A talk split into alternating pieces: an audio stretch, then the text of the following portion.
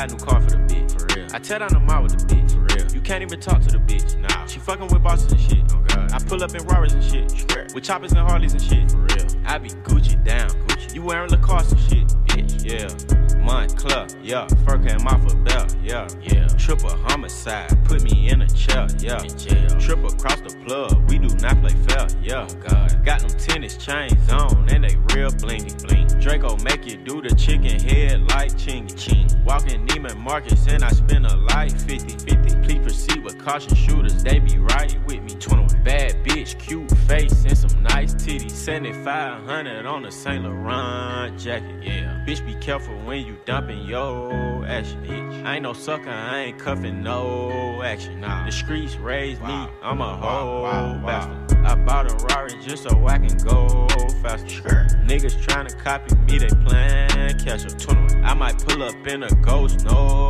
Casper. 21. I been smoking gas and I got no.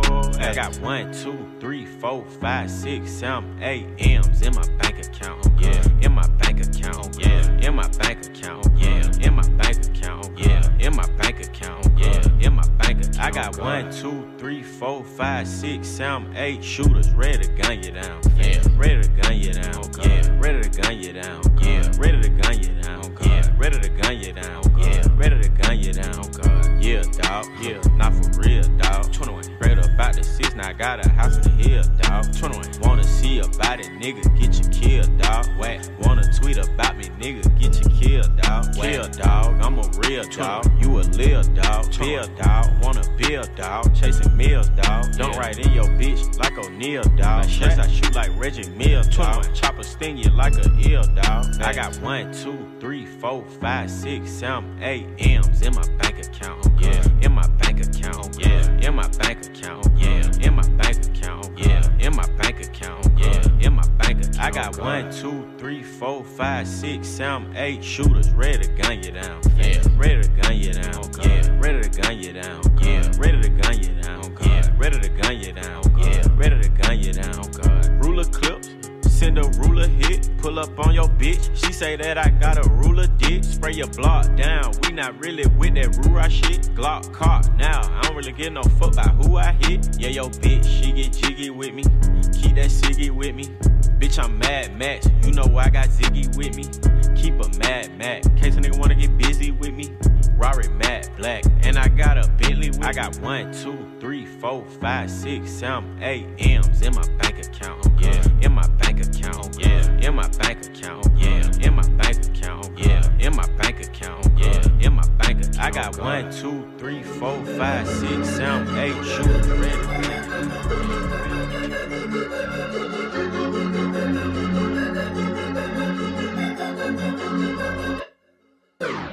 Rest in power, it's all about power. Squeeze two lemons together and really all you'll have is sour. Diesel, niggas will smoke your ass and have the juice. Riding around in the Λοιπόν, all black coupe, καλησπέρα σε couple of όλους. bitches that's ready to shoot. Shit, Ε, Shotlock Podcast, episode 2, live στο Kiki Radio, ακουγόμαστε. Θα δούμε λίγο αν ακουγόμαστε. Ε, ναι, τώρα νομίζω ότι είμαστε μια χαρά.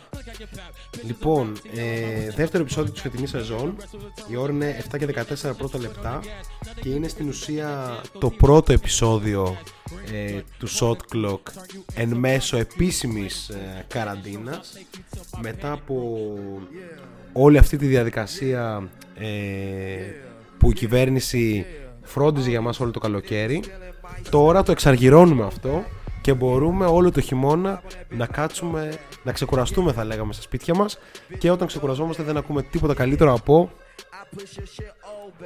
Shot Clock Podcast. Περίμενα να το πει ο πρόδρομος, δεν το είπε. Και κάπως έτσι καλησπερίζουμε ε, στην παρέα μας τον αναλυτή μας ε, πρόδρομο BT, ο οποίος επιστρέφει μετά από απουσία μιας εβδομάδας όπου κατά πάσα πιθανότητα έχει κορονοϊό. Καλησπέρα πρόδρομο. Καλησπέρα, μόνο ανακρίδες. Γενικά θα ξεκινήσουμε ανακρίδες. Έλα, έλα πιο κοντά στο μικρόφωνο, σε παρακαλώ, γιατί ο, ο λαός του Shot Clock Το θα... λαός λέει ότι είμαστε όλα κομπλέ. Ε, Ναι. Ναι. Άρα εντάξει, COVID δεν είχαμε ευτυχώς, δύο τεστ κάναμε όλα καλά. Υποψία είχαμε, αλλά όλα εντάξει. Παιδες, γράψτε αν ακούτε κρυστάλλινα τον πρόδρομο με το καινούριο μικρόφωνο. Γιατί εγώ σίγουρα ακούγομαι κρυστάλλινα, αλλά αυτός έχει μια φοβία προς το να έρθει κοντά στο μικρόφωνο. Ε, ναι, άμα έρθει πιο κοντά εδώ δεν COVID, θα το COVID, γλύψω. COVID, baby. καλησπέρα στον Ερίκο, καλησπέρα στον Μπέλμαν που επιστρέφει. μου λέει- ε, ναι, δυναμικά τώρα που- στα Shot Clock Podcast. Έχει ρεπό τώρα η Α2. Εγώ τα έχω δει τα stats του Μπέλμαν. Πρέπει να Πώς σου πω. πάει, πώς πάει αυτό; Έχει σκίσει. Έχει σκίσει. Έχει σκίσει, 12 πόντους μέσω όρο με ένα τρίποντο. Πω, και εγώ, Ενάμιση πόντο. λοιπόν, ε, καλησπέρα Best Player in Euro. Ε, καλησπέρα και στο Σοφάδα και έρχεται κόσμος ε, σταδιακά. Λοιπόν, μάγκες, ε, ε, το, το σημερινό Shot Clock Podcast, εκτός από το πρώτο pandemic podcast ε, για τη νέα σεζόν, καθώς είναι full on lockdown mode, ε, είναι και το podcast που τρέχει εν μέσω των εκλογών της Αμερικής, έτσι. Που ξέρετε τι σημαίνει αυτό. Σημαίνει ότι μια ενδεχόμενη εκλογή Τραμπ, ας πούμε, θα φέρει πόλεμο. Έτσι. Και δεν θα δούμε NBA. Σωστό. Γιατί εδώ είμαστε, σεβόμαστε τις ε, κοινωνικές εξελίξεις, έτσι δεν είναι; Έτσι, έτσι. Έτσι. ακριβώς. Ωραία. Λοιπόν, ε, τρελήθηκα. Σκλη- Σκληρό αυτό το lockdown. Ναι. Σκληρό από το Μαρτίο. Ναι, ρε φίλε, τώρα έχει 2.000 κρούσματα. Κοντεύουμε τρεις σήμερα λένε. Ναι, Δεν ναι, ξέρω ναι. αν ναι. έχουν- Ανεβαίνουμε, ανεβαίνουμε. Σημασία έχει, Ανεβαίνουμε, αυτό. σημασία έχει ότι Σε ανεβαίνουμε. όλους έτσι. τους τομείς. Ναι, λοιπόν, παιδιά, μετά από μία εβδομάδα που είχαμε παίξει μόνο ροκάκι και τέτοια, σήμερα επιστρέφουμε σε πολύ black mode on, έτσι, ε, εν ώψη Joe Biden εκλογή. Λοιπόν, λοιπόν, όχι, δεν, δεν υπονοώ ότι, ότι παίζει κάτι τέτοιο. Λοιπόν, ε, πάμε να δούμε λίγο τη θεματολογία. Ξεκινάμε με το κουιζάκι, μιας και μαζεύεται ο Ας πες κόσμος. κουιζάκι εσύ τώρα. Ναι, Ή να το δώσουμε σε λίγο. δεν ξέρω, ας, ας βάλουμε ένα κομματάκι να, να συγκροτηθούμε λίγο όλοι. Και μόλις επιστρέψουμε από το τραγούδι μπαίνουμε για τα καλά στο mode της εκπομπής που έχουμε πάρα πολλά πράγματα να πούμε Θα κάνουμε και live ε, score ενημέρωση για, για το Ολυμπιακό Zenit Έτσι πάμε λοιπόν nigga broad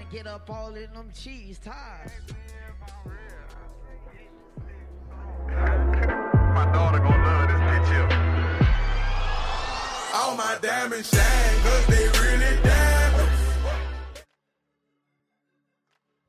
Diamond really diamond. And I'm shining bright, cause I'm really grinding. They ask me if I'm real, I say, you should sleep My daughter gon' love this bitch here. All my diamonds shine,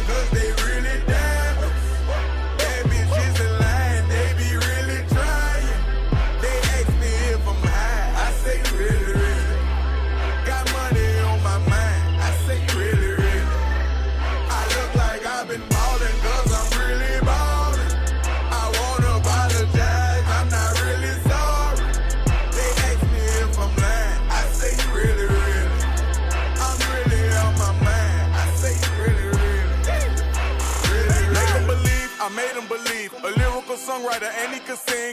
Bringing in money like raking in leaves. I was just trying to get paper to sneeze. I chew, that was a blessing. She's special to you, I don't look at her special. Ωραία, ναι, ελπίζω να, ελπίζω να έχουμε συγκροτηθεί όλοι καθώς ε, ξεκινάει στην ουσία το Shot Clock Podcast και όπως υποσχεθήκαμε σήμερα θα μιλήσουμε ε, για Lockdown Defenders μιας και είμαστε στην εποχή του Lockdown Έτσι, Οπότε, γραφικά αστεία ναι, κα- στο κα- Shotclock, κα- για άλλη κάθε- μια πέμπτη. καθόλου γραφικό.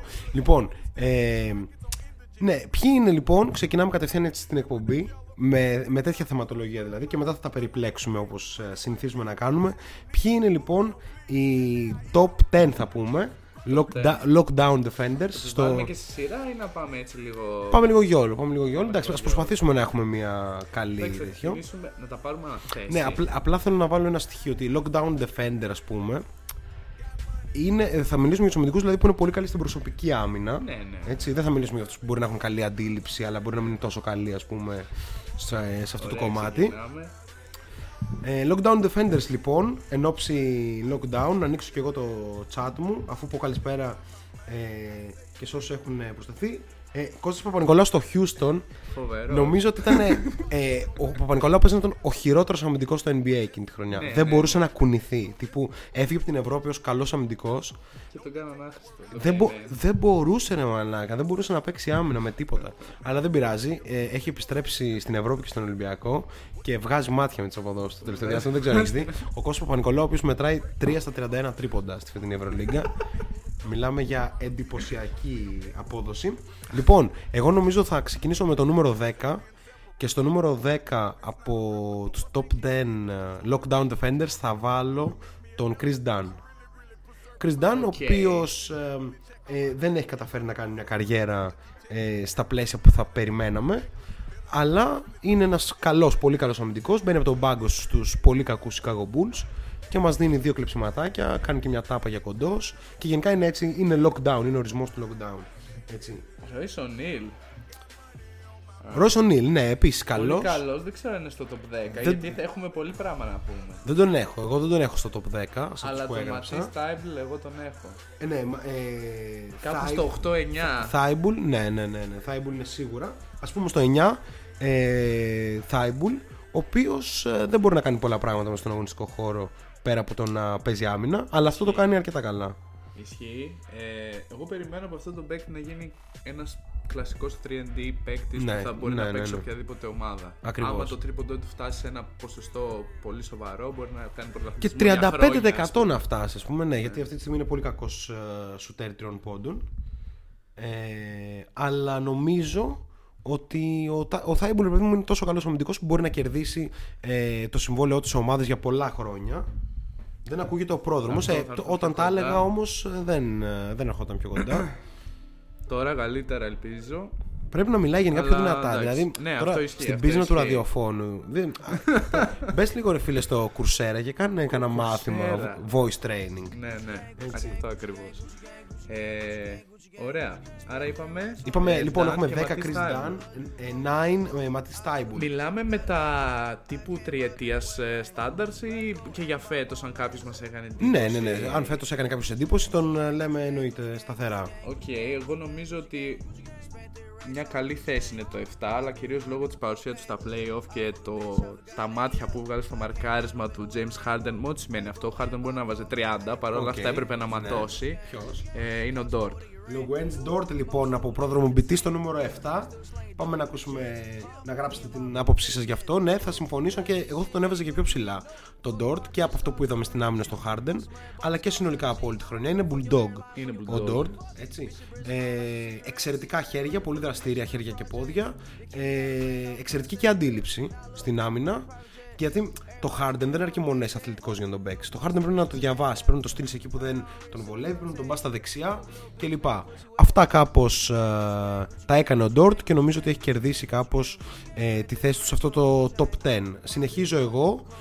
Ε, είμαστε στη θέση α, 7 τώρα. Στη θέση 7 και στη θέση 7 εγώ θα βάλω τον ε, Jim Butler. Jim Butler, ο οποίος ε, νομίζω ότι όταν θέλει να παίξει μπορεί να είναι και πιο ψηλά. Ναι. Όταν θέλει να παίξει ότι τον εδώ έβαζα τώρα, κάπου στο το- πέντε. ότι τώρα είμαι lockdown mode on. Απλά πλέον έχει τόσες αρμοδιότητες στην επίθεση όπου δεν είναι καθόλου εύκολο να διατηρήσει αυτό το ρυθμό. Φέτος ήταν εξαιρετικός στους Miami Heat σε όλες τις πλευρές του γηπέδου και νομίζω και η άμυνά του ήταν top level. Που αρκεί για να το βάλεις, πούμε, στο top 10 των lockdown defenders. Είναι καλό ο Butler τώρα, μας ρωτάει ο Ρίκος.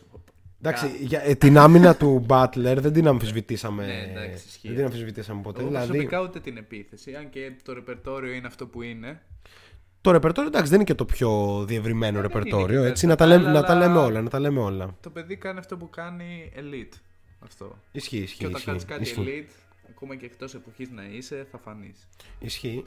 Ε, τώρα για πείτε μας λίγο, δώστε ένα OK αν ακουγόμαστε και ποιος ακούγεται, ποιος δεν ακούγεται, ποιος πρέπει να φωνάξει λίγο περισσότερο κλπ. Δηλαδή, του έφερα του ανθρώπου καινούριο μικρόφωνο και δεν μπορεί να εκτιμήσει τίποτα. Δηλαδή, για το Θεό. Συνεχίζουμε λοιπόν. Πάμε στο νούμερο 6 και είναι η σειρά σου. Είναι η σειρά μου. Τι Ναι. να βάλουμε στο 6. Τώρα δεν έχει πολύ πράγμα. Ε, μ. Λοιπόν, ας πάμε με... ε, θα βάλω τον ε, Αντεμπάγιο θα βάλω στο 6. Τον Θα Αντεμπάγιο. μπορούσα να τον βάλω και πιο ψηλά, αλλά. Όχι, θα βάλω τον Αντεμπάγιο στο 6, ναι. Οκ. ε, Μπαμ Αντεμπάγιο λοιπόν στο 6. Ο Αντεμπάγιο ο οποίος είναι overall εξαιρετικός αμυντικός. Ναι. Αλλά το πώς μπορεί να βγαίνει στην περιφέρεια και να μαρκάρει και κοντούς είναι απίστευτο. Πιθανότατα ο καλύτερος ψηλός αμυντικός παρότι ο Γιάννης Αντετοκούνμπο ψηφίστηκε ως τέτοιος. Ισχύει, ναι. Έτσι, εγώ λοιπόν πάμε στο 5 τώρα. Στο 5 θα επιλέξω τον Eric Bledsoe. Τον Eric Bledsoe, ναι. Εντάξει. Εντάξει, Κατα- νομίζω κατανοητή λόγη. ε, first team all defense δύο συνεχόμενες χρονιές. Αυτό το κάνει καλά. Άλλα είναι τα προβλήματα του Bledsoe. Τα αναλύσαμε και στο προηγούμενο podcast αναλυτικά. Και, αλλά στην άμυνα νομίζω ότι είναι ένα πραγματι- πραγματικός σκύλος. Ναι, είναι έτσι, απίστευτο. έτσι, και έπαιξε πολύ καλή άμυνα και στον Dragic στα playoff. Απλά ήταν τόσο κακός στην ισχύει, επίθεση που ισχύει. δεν έβγαινε. Αυτό ήταν το 5, έτσι. Ναι, ναι, ναι, ναι. ναι. 4. Αχα.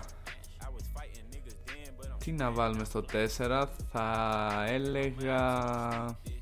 Μμ.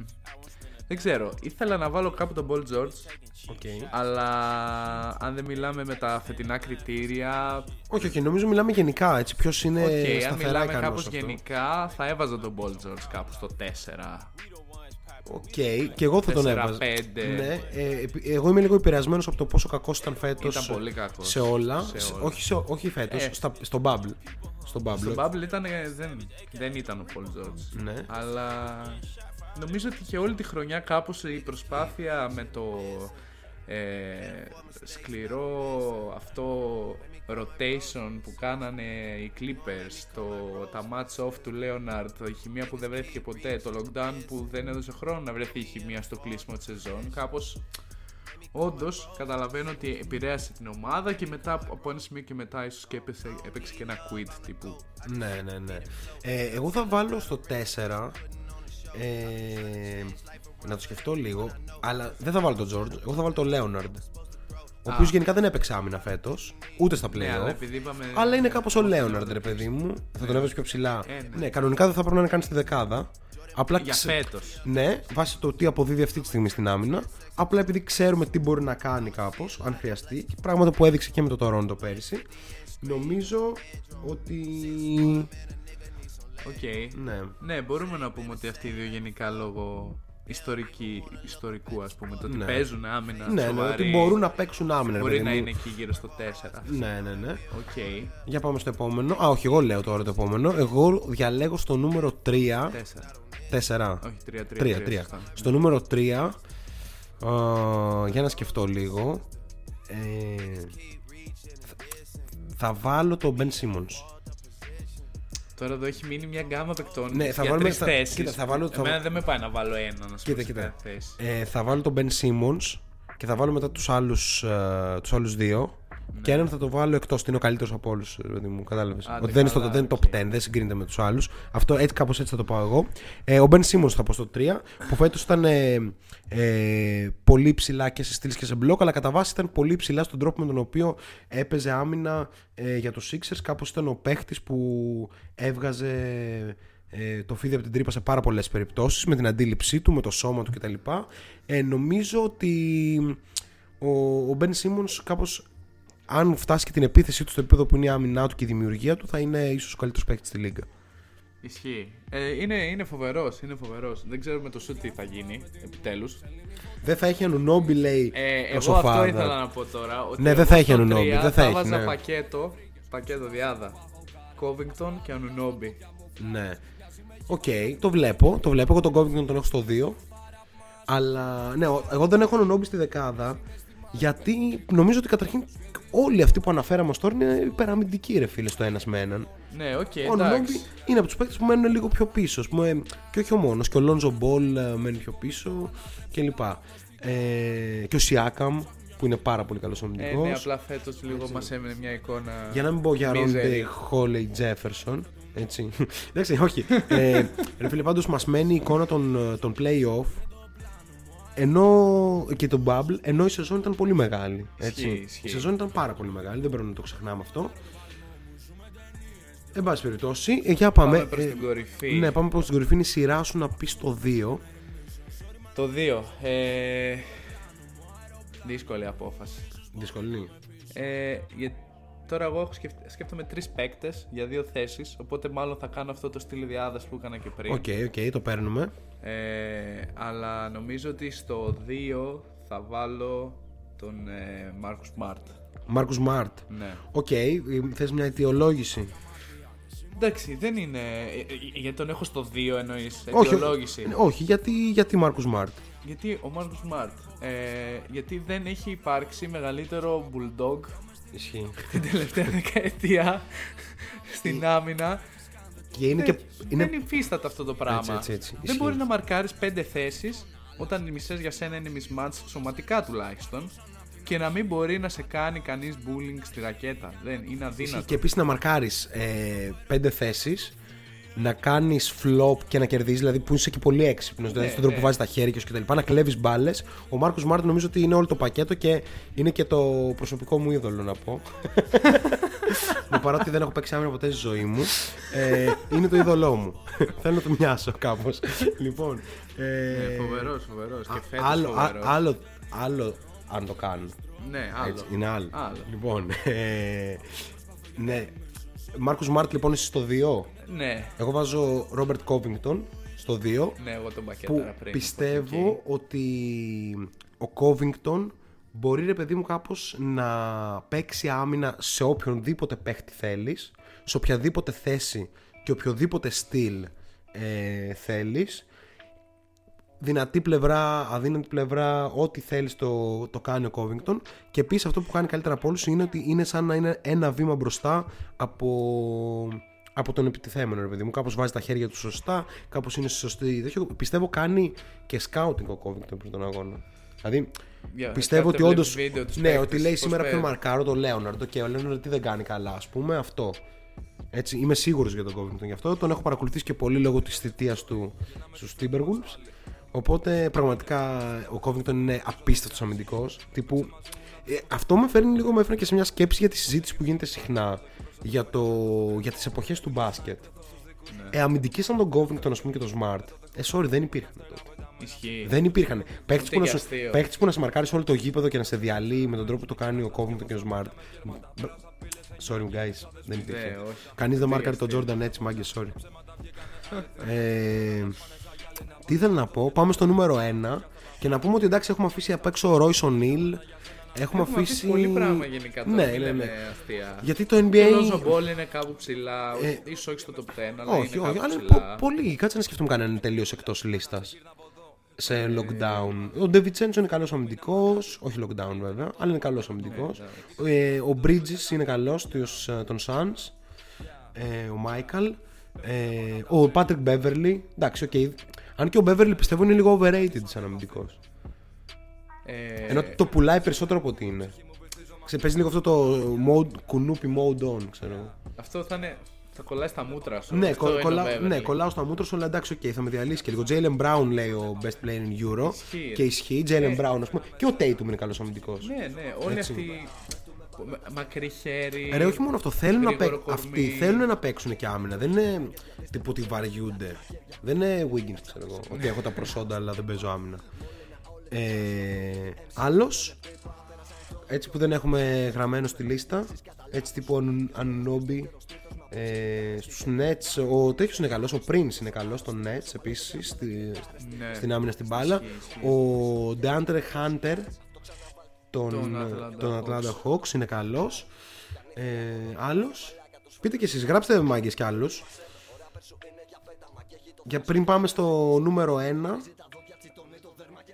ε, το οποίο είναι προ, Ποιο είναι; ο LeBron James Εμένα είναι δεν- καλός αμυντικός Όχι. Ε, Ερίκο, ναι, είναι ένας από τους δύο παίκτες που σκέφτομαι εγώ. Ο Holiday. Και εντάξει, ο άλλος είναι ο Γιάννης. Απλά κάπως. Ρε φίλο Holiday είναι πολύ ειδική περίπτωση. Ε, ναι, εγώ δεν το βάζω στο top 10 το Holiday. Είναι μόνος του. Ναι, είναι μόνος του. Δεν, Είναι όντως μια δεν ειδική το βάζω. περίπτωση. Πρα- πραγματικά το Holiday δεν το βάζω με τους υπόλοιπου αμυντικού γιατί είχα δει όλα τα μάτς στη σειρά με τους με τους Blazers. Δε, αυτό που έκανε στο Lillard δεν υπάρχει. Δεν, υπά- δεν ξέρω, ας γράψει κανείς αν είχε δει αυτή τη σειρά. Δεν ήταν. ο- μιλάμε, Ήτανε- μιλάμε για bullying. Μιλάμε για το Lillard επίσης. Δεν μιλάμε τύπου για έναν μέτριο παίχτη ή star. Μιλάμε για έναν από τους καλύτερους point guard που έχουμε δει, έτσι. του, το- τον έκανε να φαίνεται παιδάκι. Τον έκανε ό,τι ήθελε, ρε φίλε. Δεν υπήρχε αυτό το πράγμα. Έβλεπα σήμερα τυχαία. Και, sorry να κλείσω, πολύ πρόσφατα στο podcast του JJ Reddick, ο Lillard λέει, καλά με ρωτάς ποιος είναι ο καλύτερος αμυντικός. ο, ο, Ho- ο Holiday είναι ρε φίλε, τι λες τώρα ξέρω εγώ. Δεν συγκρίνεται καν, εγώ δεν μπορώ να παίξω με αυτό. Να κάνει τέτοια έλεγε, άσε με. Ε, και μετά το έλεγε τα ίδια και ο Durant. Ναι, αυτό ήθελα να πω. Εγώ Έβλεπα το αντίστοιχο βιντεάκι του Durant, ο οποίος με, μεγάλο praise για το, για το Holiday και το, το τι άμυνα μπορεί να παίξει και ότι είναι full underrated. Ναι, υπάρχει ένα κανάλι που λέγεται, να το τσεκάρετε όσοι θέλετε, που λέγεται Always Hoops στο YouTube. Ε, το Always Hoops κάνει βιντεάκια για παίχτες μόνο στην άμυνα. Τύπου πρόδρομος BT, Defensive Highlights. Κατάλαβες. Ε, εκεί πέρα τα βιντε... βλέπεις όλους τους παίχτες και λες ο Μαλάκα δεν ήξερα ότι παίζει τόσο καλή άμυνα ο Χ. Και βλέπεις το βίντεο του, του Holiday και είναι σαν να βλέπεις ε, πάρα πολλά καρφώματα, ξέρεις ανάποδα καρφώματα και τέτοια, αλλά στην άμυνα. δεν υπάρχει αυτό το πράγμα. Οπότε λοιπόν μάγκες για μας αυτή είναι η top 10 ε, lockdown defenders σύμφωνα και με, με το mini ψάξιμο που κάναμε αλλά και με τις ε, γνώσεις που έχουμε. Δεν ξέρουμε αν α- δεν ακούσατε κάποιον που θα θέλατε. Γράφει ο Μπαστέας ε, ισχύει αυτό για Τζρου και εκείνη τη σειρά. Ο Λίλαρντ μάτωνε και αν κατάφερε να μπει μέσα τον περίμενε Ντέιβις. Γι' αυτό βγήκε και σκούπα έτσι. Σκούπα έτσι, όχι συγκρίσιμο. Και ήταν, δεν θυμάμαι πώς ήταν ακριβώς η σειρά. Γιατί έπαιζαν αυτοί οι δύο; Ποιε- ε, που είχαν καταλήξει Α, η- στη regular season; Δεν Εγώ ξέρω. θυμάμαι. Η Νέα Ορλεάνη λογικά 8η δεν θα μπήκαν. Όχι, μπορεί να ήταν λίγο πιο πάνω. μπορεί να ήταν πιο πάνω. Λίγο πιο Πιάσανε πάνω. το ίσως. πιο κάτω. Ναι, οκ, οκ, guys. Λοιπόν, πάμε λίγο ε, στη βασική θεματολογία μας σιγά σιγά, μιας και φύγαμε από αυτό το mini αφιερωματάκι. Εσείς μπορείτε να συνεχίσετε να γράφετε Δεν μου λες. ε, το, το ποιος είναι ο ένας από τους top αμυντικούς που μπορεί να ξεχάσαμε. Σίγουρα δεν αναφέραμε τον Jonathan Isaac, ο οποίος είναι Πολλούς υπέρα, δεν αναφέραμε. υπεραμυντικός. Απλά δεν είναι όλοι lockdown τύπου. Δηλαδή, Άντων Davis. Ξέρω εγώ. Ναι, ρε παιδί μου, εντάξει, από, και από τους lockdown δεν αναφέραμε. Δηλαδή, δεν είπαμε τον Isaac, ας πούμε, τώρα τον θυμήθηκα. Απλά εντάξει, έχει πάθει και 10 χιλιαστού ο άλλος στα 22 του. Οπότε λογικό είναι κάπως να ξεχνιέσαι. Πάμε να ακούσουμε ένα ε, κουπλέ και επιστρέφουμε. Τσιγάρα με ρεύμα, αλυσίδες και φούτερ. Αφήστε μας να φανταστούμε. Θέλω να ζήσω πριν να παντρευτούμε. Για κοίτα, η Αθήνα μπριχάτ. Φέραμε στυλ μη τσιμπάτε, είναι πόλικο, πάρτε ένα φάτ. Έλα Νικόλα μου, πες τα ελληνόφωνο flow καράτ. Τα κουμάτα τα κάνετε εσείς, σε ξέρω. Α να γράφουμε εμείς. Έχω δίπλα μου τίγρη και λύκους στην τσίτα που πάτε σκυλάκια κανείς. Καπέλο σομπρέρο, νιώθω σκατά και μου λένε ψηλές σε μοντέλο. Έχω χτίσει μια τάξη ζωή, αρκεί μια στιγμή να την κάνω μπουρδέλο. Δεν φοβάμαι αν πεθάνω, απλά θέλω να ζήσω, πώ να σου εξηγήσω. Εδώ φτύνουμε μπάρες σαν όπλα, όχι για να πουλήσω, ούτε για να γαμίσω. Ναι, φρέσκι, vintage σαν να ήμασταν 80's. Πιο κλασική για από πίνακες της φρυτακάλου Θέλουνε κι άλλο, ναι, φρέσκι Vintage σαν να ήμασταν 80's. Πιο κλασική για από πίνακες της φρυτακάλου Θέλουνε κι άλλο, κι άλλο, φρέσκι Vintage σαν να ήμασταν 80's. Πιο κλασική για από πίνακες της φρυτακάλου Θέλουνε κι άλλο, ναι, φρέσκι Vintage σαν να ήμασταν 80's. Πιο κλασική για από πίνακες της φρυτακάλου Θέλουνε κι άλλο Ο πλανήτης γυρνά και είμαι εδώ για να καταναλώνω ότι βγάζει ένα έτος Λοιπόν, guys, συνεχίζουμε κανονικά Shotlock Podcast. Ε, το πρώτο 20 λεπτό της εκπομπής πέρασε σαν νεράκι, θα λέγαμε, δίπλα στην στοργική φωνή του πρόδρομου BT, ο οποίος επέστρεψε ακριβώς όπως επέστρεψε το lockdown στις ζωές μας. Λοιπόν, ε, ε, λοιπόν ό,τι συνεπάγεται ε, αυτό. ξέρεις τι, σήμερα έχω πάρα πολύ όρεξη να συνεχίσουμε έτσι αφιερωματάκια και τέτοια. Γι' αυτό και πιέζω τον κόσμο, το λαό του Shotlock θα λέγαμε, ναι. να συνεχίσει να γράφει και μπαίνω στο, δε- στη δεύτερη θεματολογία. Ε, κάπως τις προάλλες διάβασα ένα άρθρο για τον Τερόζαν, έτσι. Ε, και με αφορμή αυτό έγραψα και ένα άρθρο στο Shotlock για τον Τερόζαν, το οποίο πήγε και πολύ καλά. Ε, και σκεφτόμουν ότι ο Ντερόζαν είναι ένα χαρακτηριστικό παράδειγμα πάρα πολύ καλού παίχτη που κάπως ε, έχει ξεχαστεί ποιο ασχολείται με τον Τερόζαν πλέον. Βασικά, Αντώνιο. βασικά διάβασε μήπως το άρθρο. Διάβασε μήπως το άρθρο. Ε, λίγο ναι. Το διάβασα. Δηλαδή είδες τα, τα στατιστικά του. Ναι, ναι, ναι. Ωραία, δηλαδή είχε φέτος 22 πόντους, 5 22-5-5. 22-6-6 βασικά. Έτσι, με 53% field goal. Ίσον All Star στην Ανατολή. Ναι, ξεκάθαρα. Οκ, ποιος θυμάται ότι ο Ντερόζαν ε, είναι ξέρω, ψηλό All Star παίχτης, κανένας. Κανένας. Ωραία. Ε, άρα πάμε να συζητήσουμε λίγο πρώτα για τον Ντεμάρ Ντερόζαν. Τι θα ήθελες εσύ να γίνει, εγώ το κατέθεσα και στο άρθρο, ότι θα ήθελε να γίνει έκτος παίχτης σε μια πάρα πολύ καλή ομάδα.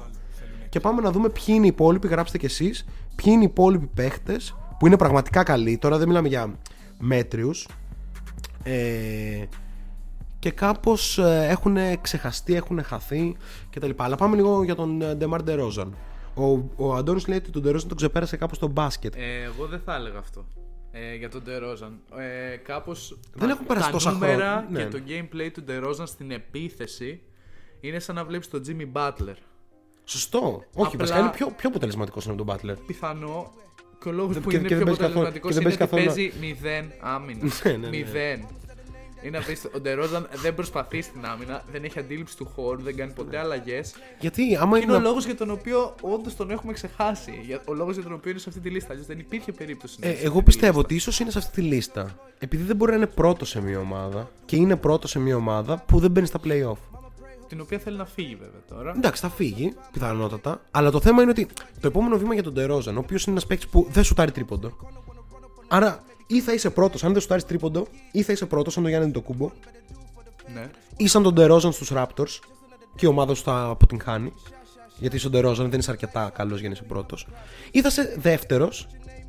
Ε, μετά δεν μπορούσε να είσαι τρίτος κλπ. ρε φίλε, Γιατί ο τρίτος παίχτης. Δες στο παράδειγμα, εντάξει, ξέρω ότι πολλοί θα πούνε τσολάκι, τι λες και τέτοια.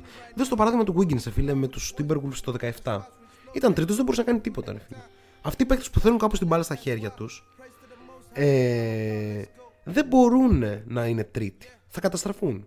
Θέλει να είναι κάπως leader. Οπότε γι' αυτό λέω ότι ή να πάει στο Ορλάντο και να παίρνει 20 επιθέσεις ή στη Σάρλοτ και να προσπαθεί κάπως αυτή την ομάδα να την τραβήξει στα playoff ή να γίνει έκτος παίχτης και να παίζει στους Bucks ρε φίλε. Να μπαίνει από τον πάγκο και να είναι όλοι, να κάνουν όλοι στον πάγκο και να παίζει με τον Ντεβιτσέντσο και με τον Ρόμπιν Λόπες και ίσως με τον Θανάση αν δεν τον κούμπο. όχι, όχι, όχι. Έλα Ε, φορά σε Wiggins, οκ. Θα, θα έρθει η μέρα των Golden State Warriors, θα τα ναι, πούμε ναι, τότε ναι, όλα. ναι, ναι, ναι. Ε, αυτό που θέλω να πω είναι ότι να είναι έκτος παίκτης στους Bucks, ρε φίλε, είναι εντυπωσιακό. Πάλι 20, είναι καλύτερος από τον Λου Williams, ας πούμε, για έκτος παίκτη. Ναι. Είναι βασικά ιδανικό για το σύγχρονο NBA το να του δώσει του την μπάλα και ας τον την κάνει ό,τι θέλει για 20 λεπτά ένα αγώνα. Έβλεπα ένα βιντεάκι σήμερα από κάποιο κανάλι στο YouTube ε, αμερικάνικο το οποίο είχε τέλος πάντων 10 παίκτες που, έχουν, εφ- αφ- που έχει φημολογηθεί ότι ενδιαφέρονται οι Lakers Ναι. Προφανώς μέσα είναι ο Ντεμάρ Ντερόζαν. Είναι. Ε, Ποιος ναι. θα τον πληρώσει, ρε παιδιά, σου λέει και στον Αυτό Ντερόζαν. έλεγε και ο Δηλαδή, οκ, ε, είπαμε. Αυτό έλεγε και ο, το παλικάρι τέλος πάντων που έκανε το βίντεο ότι ε, άμα δεν δεχτεί να πέσει τουλάχιστον 15 εκατομμύρια ευρώ Κάτσε το ρε φίλε, να πω συμβόλαιό κάτι. του. Ο που Ντερόζαν είναι 31 χρονών. Ναι. Δηλαδή, οκ, full παραγωγικός ακόμα. Τέλειωσε μια χρονιά με 22 πόντους, 6 rebound, 6 assist.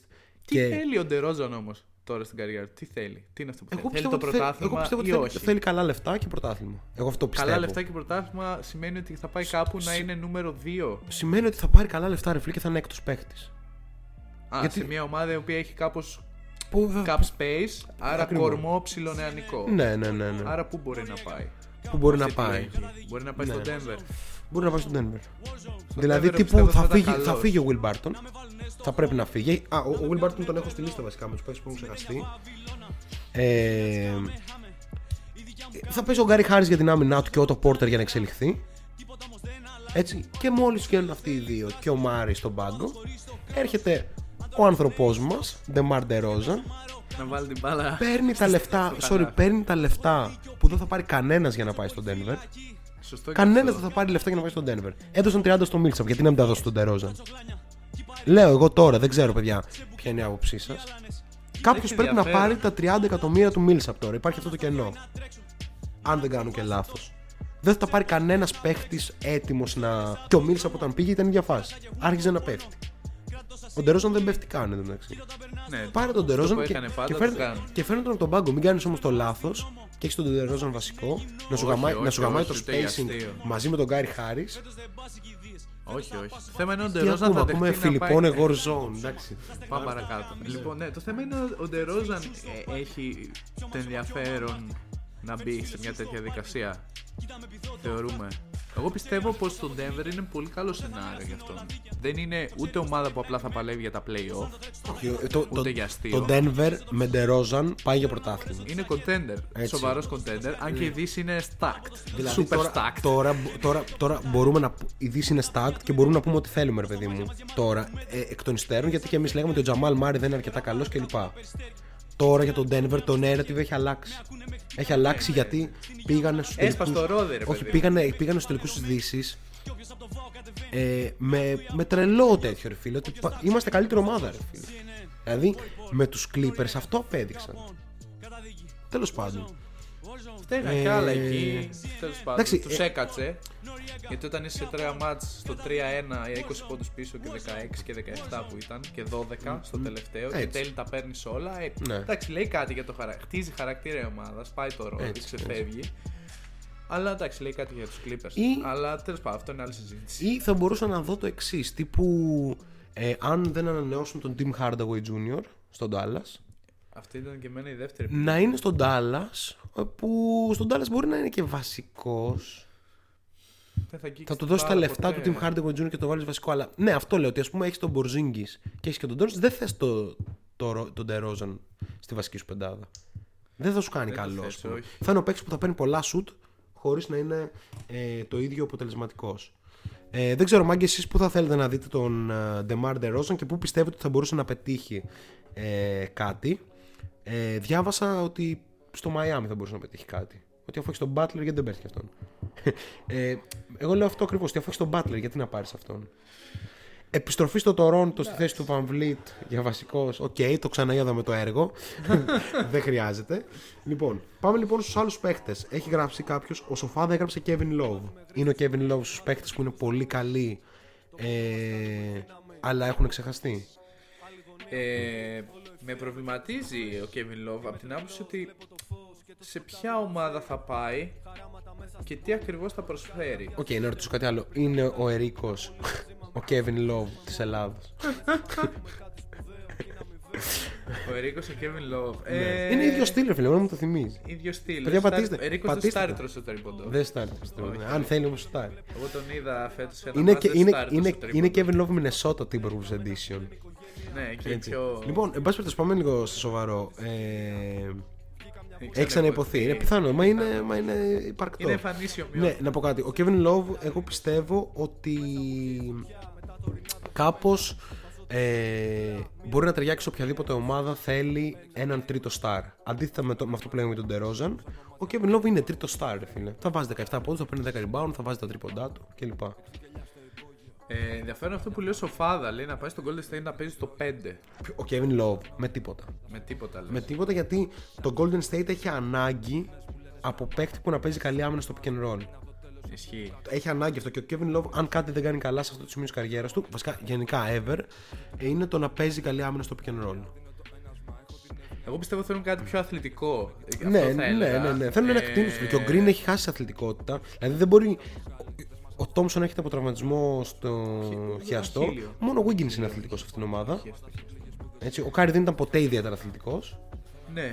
Ε, ο, και, ο, Μαρ- και ο Μαρκής Κρι είναι, Μαρκής είναι Κρίς. πολύ αθλητικός. Ο οποίος Μαρκής Κρι, guys, sorry για, το, για, κάνει για ο την Μαρκής Buffs, Κρίς; θα μείνει. Θα μείνει έτσι. Ήταν πολύ καλός. Ήταν πάρα πολύ καλός.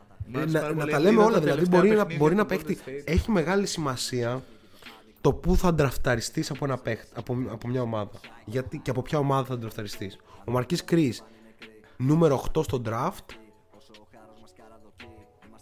Ε, δεν, δεν ισχύει αυτό. Εντάξει, ήταν μια πολύ μικρή αναφορά τώρα. Ρε, μα. πολύ μικρή. Έλα ρε μαλάκα. Έλα ρε μαλάκα. Πολύ μικρή ήταν. Ρε, φίλε. τι είπα τώρα. Τι είναι αθλητικός είπα. Δηλαδή για το Θεό. Λοιπόν, ε, ο, ο Chris πάντως φίλε είχε επιλεχθεί στο νούμερο 8 από τους Suns και φαινόταν άχρηστος στον αγωνιστικό χώρο όσο έπαιζε εκεί. Και πήγε στους Warriors και φαίνεται ρε φίλε ένας decent παίχτη. Που παίζει πεντάρι, του πετάνε λόμπες και προσπαθεί στην άμυνα, ρε φίλε. Ισχύει. Ε, όχι και εγώ θα έλεγα για- όχι για τον Golden State ο Kevin Love. Ε, έχω επίσης στο μυαλό μου Στο Houston. ότι- Στο Houston. Τρίτος πίσω από Westbrook Harden, spacing. Why not? Ξεκούραστο στην επίθεση για να Ξε- σουτάρει και ξεκου- στην άμυνα ό,τι μπορεί. Ό,τι μπορεί. Στην άμυνα θα του λένε αυτό, ό,τι μπορείς. Σε όλους αυτό θα λένε στο Houston του χρόνου. θα τους λέω Covington, Το παιδιά. Houston. Ε, θα Το τους λέω Houston Covington, δεν- μάγκες, θα τρέξω εγώ για όλους, αλλά βάλτε τα μπροστά. Το Houston θέλει πλάνο. Το Houston είναι δύσκολα. Ε, θα δούμε πώς θα πάει αυτό, ρε φίλε. Έχουν πάρει, κα- έχουν πάρει καλό προπονητή. Έχουν πάρει καλό προπονητή, Ίσως. αλλά τι θα γίνει τώρα; Τώρα ξεφεύγουμε πολύ, αλλά δεν ξέρω. Έχετε δει ότι ο- οργιάζουν οι φήμες ότι ο Μόρεϊ θα κινηθεί για να πάρει το Harden ε, στη, στη Α, Φιλαδέλφια. εντάξει, ρε φίλε, άμα, άμα γίνει αυτό. Το Εντάξει, Houston, το Houston είναι χαζό. το άμα Houston δεν- κα- καταστράφηκε. καταστράφηκε. Τι παίρνεις πίσω για το Harden. Δεν ξέρω. Σ- Το Simmons σίγουρα. Λοιπόν, αν πάρεις το Simmons, τι να κάνεις με το Πρέπει να Simmons διώξεις και το Westbrook; Westbrook. Τι να κάνεις με το Simmons Πρέπει να Westbrook. διώξεις και φίλε; το Westbrook. Δηλαδή- Άμα βρούνε όμως να το κάνουν αυτό. Πάνε για πλήρες rebuild. Δεν, κάπως. κοίτα με το Simmons δεν πας για rebuild. Όχι, δεν πας tanking. Α, re- ναι, Rebuild. άλλη φάση, ναι, ναι, ναι. Οκ. Αλλάζει τελείως πλάνο η στρατηγική ομάδα. Κοίτα, Αλλά έχει Αν πολύ- πάρουνε το το Houston Sim- έχει άπειρο ενδιαφέρον. Και μετά η αυτό, Φιλανδία. βασικά το Houston, το Houston νομίζω είναι το μεγαλύτερο ερωτηματικό στη Λίγκα, ρε φίλε. Ναι. Κανείς δεν ξέρει τι, αλλά εγώ πιστεύω ότι αυτή η ομάδα αυτή τη στιγμή με Westbrook Harden στο 1-2 κάτι μπορεί να πετύχει, ρε φίλε. Χτίζει πολυκατοικία με Westbrook ε, Simmons. Δεν Ναι. χτίζεις καν πολυκατοικία. Βασικά με το Westbrook χτίζει πολυκατοικία. Ο Simmons δεν σουτάρει Δεν καν. σουτάρει, ναι. Θα, είναι, θα παίζουν όλοι μέσα στη ρακέτα, ρε φίλε. Δεν βγαίνει. Θα είναι ο δεν βγαίνει με Covington τίποτα. για spacing, θα κάθεται στα 15 μέτρα στην επίθεση και αν δεν βρει άκρη. Δεν νομίζω ότι μπορεί να γίνει αυτό. Όχι, εκτός αν τους διώξουν και τους δύο. Άμα τους πακετάρουν κάπου. Ρε, στον ποιος θα ένα πάρει και το πάνε Westbrook? εδώ. Ποιος- Σίγουρα υπάρχει κάποια Λοιπόν, ομάδα που θα, θα μπορεί Θε- να πάρει. θα το- ήθελα να και θα ονοματίσετε στο chat μία ομάδα που δεν λέγεται New York Knicks που θα πάρει το Russell Westbrook. Ε, Οι Clippers. που να θέλει να πάει. Ε, να κα- είναι και contender εννοείς. Γιατί Όχι, ο Westbrook δεν είναι. όχι, και- όχι, όχι, δεν χρειάζεται. Ο, ο Westbrook δεν ενδιαφέρεται καθόλου πιστεύω να είναι contender. Ε, Καθόλου πιστεύω δεν ενδιαφέρεται καθόλου. ωραία, Ορλάντο. Όχι, θέλει να κερδίσει. Πάει στο Ορλάντο. Δεν παίρνω, έχω φούλτ. δεν, δεν, δεν το θέλει. Ισχύει. Δεν Είναι- είναι, δεν είναι εκείνη όχι, η λογική. κάτσε Απλά λίγο. σου λέω. 205 εκατομμύρια θα πάρει ο Westbrook τα επόμενα χρόνια. Έτσι, 205 εκατομμύρια. Πρέπει να σκεφτείς ποια ομάδα έχει spa- cap space για να πάρει. Ε, είπαμε αλλά και οι Clippers προφανώς δεν έχουν. Η Νέα Υόρκη έχει να, να πάρει αυτό το συμβόλαιο και να κάνει και ο Westbrook ό,τι θέλει. Να γράφει triple double, να πάρει και ένα MVP, ίσως μπουν και στα playoff 8. Στον Μινεσότα. Ναι. Εννοώ Ε, όχι. Καταρχήν δεν υπάρχει χώρος. Δεν, έχει, δεν υπάρχει πω πω η Μινεσότα πώς γίνεται να μην έχει τίποτα και να μην έχει και χώρο. Ρε φίλε; Προοδευτική του Ρε φίλε, να σου πω, όχι. Θα έμπαινε η, έκτος η, παίκτης η από το πάγκο. Μινεσότα, να πούμε λίγο για Μινεσότα. Γιατί υπάρχει. Μινεσότα, τι cap space έχει αυτή η ομάδα αυτή τη στιγμή, εξήγησε. Κοίτα, έχει δύο max συμβόλαια. Τα οποία τα δίνει σε παίκτες που σε οποιαδήποτε ομάδα θα παίρνουν max συμβόλαιο. Ο Towns και ο Russell. Οκ. Ή μάλλον μόνο από, από τέτοια ομάδα θα παίρνουν max συμβόλαιο. Ναι, αλλά μόνο max συμβόλαιο θα έπαιρναν. Θα πήγαιναν σε μια ομάδα που θα τους έδινε max συμβόλαιο. ναι, δηλαδή, ναι, δεκτό, δεκτό. δηλαδή θα πήγαιναν. Στη Νέα Υόρκη θα παίζανε αυτοί, ρε φίλε. Δεν- Ναι, Τι συζητάμε ξεκάθαρα, τώρα. Έτσι. Ε, ναι, ακούσαμε το Ρόντο Bloody Hawk. Δεν ξέρω τι παίζει.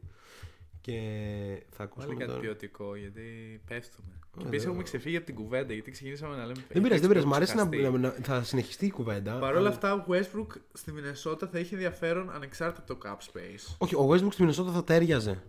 Ναι, Θα τέριαζε. Γιατί ε, όντως μπορεί να τρέξει μια επίθεση αν η επίθεση έχει αρχές. Δηλαδή το είχε κάνει κάπως στις αρχές του στην OKC. Μετά όταν γαμήθηκε ο Δίας, ρε φίλε, εντάξει, λογικό να. Λογικό να χάσει και αυτό το και να κάνει ό,τι, ό,τι γουστάρει. Στο Houston οι αρχές υπήρχαν, απλά δεν είχαν σχέση με τον μπάσκετ που παίζει ο Westbrook. Στη Μινεσότα, ρε φίλε, θα ήταν ο παίκτης που τρέχει την ομάδα. Ο Ράσελ θα ήταν το διάρι που κάνει το κουμάντο και παίζει τα pick and roll. Και ο Towns θα ε, έδινε spacing, ρε φίλε, και θα έδινε score. δεν είναι στο άσχετο, απλά είχε σταματήσει. Μόλις είχε τελειώσει το προηγούμενο. Αλλά τέλος πάντων, οκ. Μάγκε παίζει τραγούδι στο άσυλο. Μήπως είχαμε κάποια διακοπή. Δεν θέλουμε τέτοια. Εδώ δεν είχαμε κάποιο σήμα για διακοπή. Νομίζω καλά είμαστε. Θα πω ότι είμαστε καλά και βλέπουμε. Οκ. Ε, με Σίμος δεν πας πουθενά γενικά. ναι, ο, Μπέλ, ο Μπέλμαν, ρε φίλε. Αυστηρός. Ε, είναι, όχι, είναι ο, μεγα, είναι ο μεγάλος δυνάστης του Σίμονς Πρέπει να το θυμάσαι από πέρυσι, από την περσινή καραντίνα ε, Πριν είχε κάποιες παρεμβολές Οκ. Ε, μας πολεμάνε ρε φίλε Μας πολεμάνε.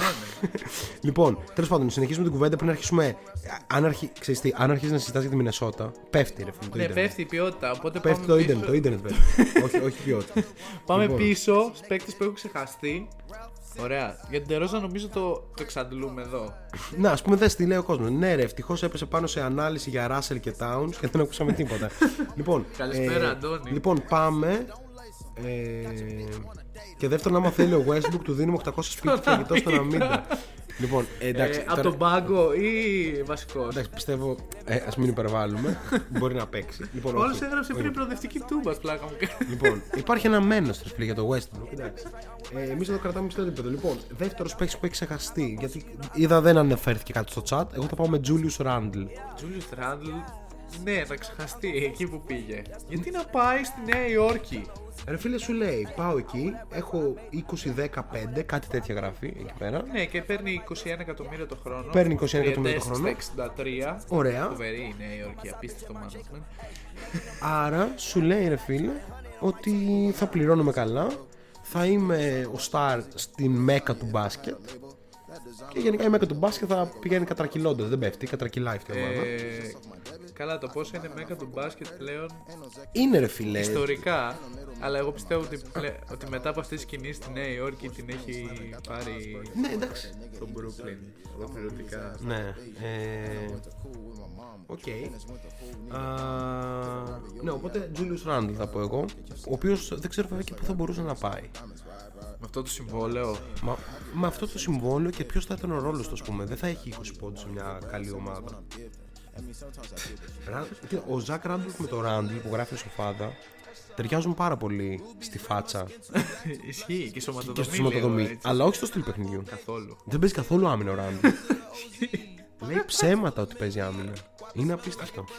Ε, αλλά αντίθετα νομίζω είναι πιο προκισμένος επιθετικά. Όχι στο σκοράρισμα, γιατί στο σκοράρισμα ήταν καλύτερος ο, Ράντλ, ο Ράντολφ. Αλλά ο Ράντλ μπορεί να κατεβάσει μπάλα και να φτιάξει παιχνίδι και είναι πολύ υποτιμημένο αυτό το skill του, το οποίο το είχε και στο κολέγιο. Ε, γενικά. Έλα, τώρα αυτό σαν κίνηση. Το πάω και υπογράφω τρία χρόνια με του Knicks 21 εκατομμύρια. Πέρα από το να, να βγάλει τη σύνταξη που λέμε. Ναι, ναι, ναι. Αυτά είναι για τη σύνταξη. Ε, ξέρεις τι- Πόσο χρόνο είναι τώρα ο Julius Randle. Μικρός είναι, μπήκε, ήταν, μπήκε στο draft του 14. Άρα είναι 24 χρονών. Οκ, εντάξει, έχει. Μικρός, μικρός, μικρός. Βέβαια εκεί θα πάρει όλα τα λεπτά του κόσμου. Ναι, αυτό σου λέει ρε φίλε. Και φέτο με τον Thibodeau θα είναι ανταγωνιστική. Δεν υπάρχει ομάδα με Thibodeau που δεν είναι ανταγωνιστική. Ο Ράντλ παίζει να παίζει 48 λεπτά φέτος. Του λέει μέχρι να πάθεις χιαστό, σε θέλω μες στο γήπεδο. Αυτά είναι τα Και θα επικείμενα. πάθεις χιαστό. Ε, γιατί και έχει θα ξαναπάθει. πάθει χιαστό γιατί ναι, ναι. όλοι με τον τύπο τον τραυματίζονται. Τι, τι είναι αυτό το πράγμα; Ε, Τέλος τη, τη πάντων. φανέλα, ακριβώς αυτό που λέει ο Σοφάδα. Τη φανέλα στο Ράντολφ θα κρεμαστεί. Στο Ράντλ δεν θα κρεμάσει κανένας ε, φανέλα. Ε, εγώ πιστεύω είναι ε, project to be seen ο Ράντλ. Δηλαδή ξα... Ακόμα, ναι, ισχύει. Συμφωνώ, συζη- συμφωνώ. συζητάμε σε κανένα δύο χρόνια ξανά Ναι, για τον γε- Τζούλιους Ράντλ. Γενικά, μάλλον. πολλοί παίκτε από τον draft του 2014 είναι σαν τον Ράντλ. Ο Άρον Γκόρντον, ας πούμε. Πω καημένος. Δηλαδή, βασικά τον draft του 2014 είχε όλους αυτούς τους παίχτες που κάπως θα γινόταν ε, πολύ καλοί και κάπως δεν έγιναν, αλλά όλοι λένε μήπως και. Και άλλοι, και άμα ψάξεις και πιο κάτω, ας πούμε, θα βρεις και, ξέρεις, και στις θέσει 20 του draft κλπ. Ε, Παρόμοιους παίχτε. Τέλος πάντων. Ε, Ναι, εγώ νομίζω ότι ο Ράντλ μένει στη Νέα Υόρκη και δεν κουνιέται. ναι, ναι, ναι, συμφωνώ. Γιατί συμφωνώ. καμία ομάδα δεν θα δώσει 21 Ναι. ή θα κάνει ανταλλαγή assets. Και ο για να μόνος πάρει το τρόπος Randle. να ξεχαστεί, να, μην, να, να πάψει να είναι ξεχασμένος, είναι η Νέα Υόρκη να κάνει κάτι decent. Ναι, ισχύει. Έτσι θα που- τα δούμε όλα αυτά, δεν Ναι, ξέρεις. θα- Είναι full Η ερώτημα. 8η θέση από αυτή την πλευρά είναι up for grabs νομίζω Έτσι, σχεδόν πάντα. κάθε χρόνο. Κάθε χρόνο. Λοιπόν, πάμε να ακούσουμε λίγο κυψέλη. Κυψέλη. Έτσι και συνεχίζουμε. Gang in the bitch, man, we so tight. Gang in the bitch, man, we so tight. They wanna fuck with the crew, they wanna fuck with the gang. Δηλαδή μετά τις 9, you know βολάνε παντού. Crazy niggas like Negros, damn nigga, that's my Negroes. Όλα θέλω να τα ζήσω, με το squad να τα οικονομήσω. They wanna fuck with the crew, they wanna fuck with the gang. Δηλαδή μετά τις 9, you know βολάνε παντού. Crazy niggas like Negros, damn nigga, that's my Negroes. Όλα θέλω να τα ζήσω, με το squad να τα οικονομήσω. Ώρες ώρες αποφεύγω, τη δουλειά δεν πραγματεύω. Εκεί έξω ο κόσμος τρελός, για την πίσνα και τον μπέκο. Μέσα σε όλα είναι η τσαχπίνα, ας ένα πράγμα έπεσε έξω. Όμορφη κοπέλα μας στο τίσιμο είναι χάλια δεν καταλαβαίνω.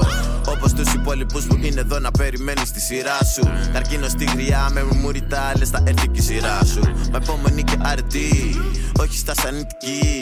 Στην αρχή μου είχε υγιεινή, μετά κοιμήθηκε μαζί.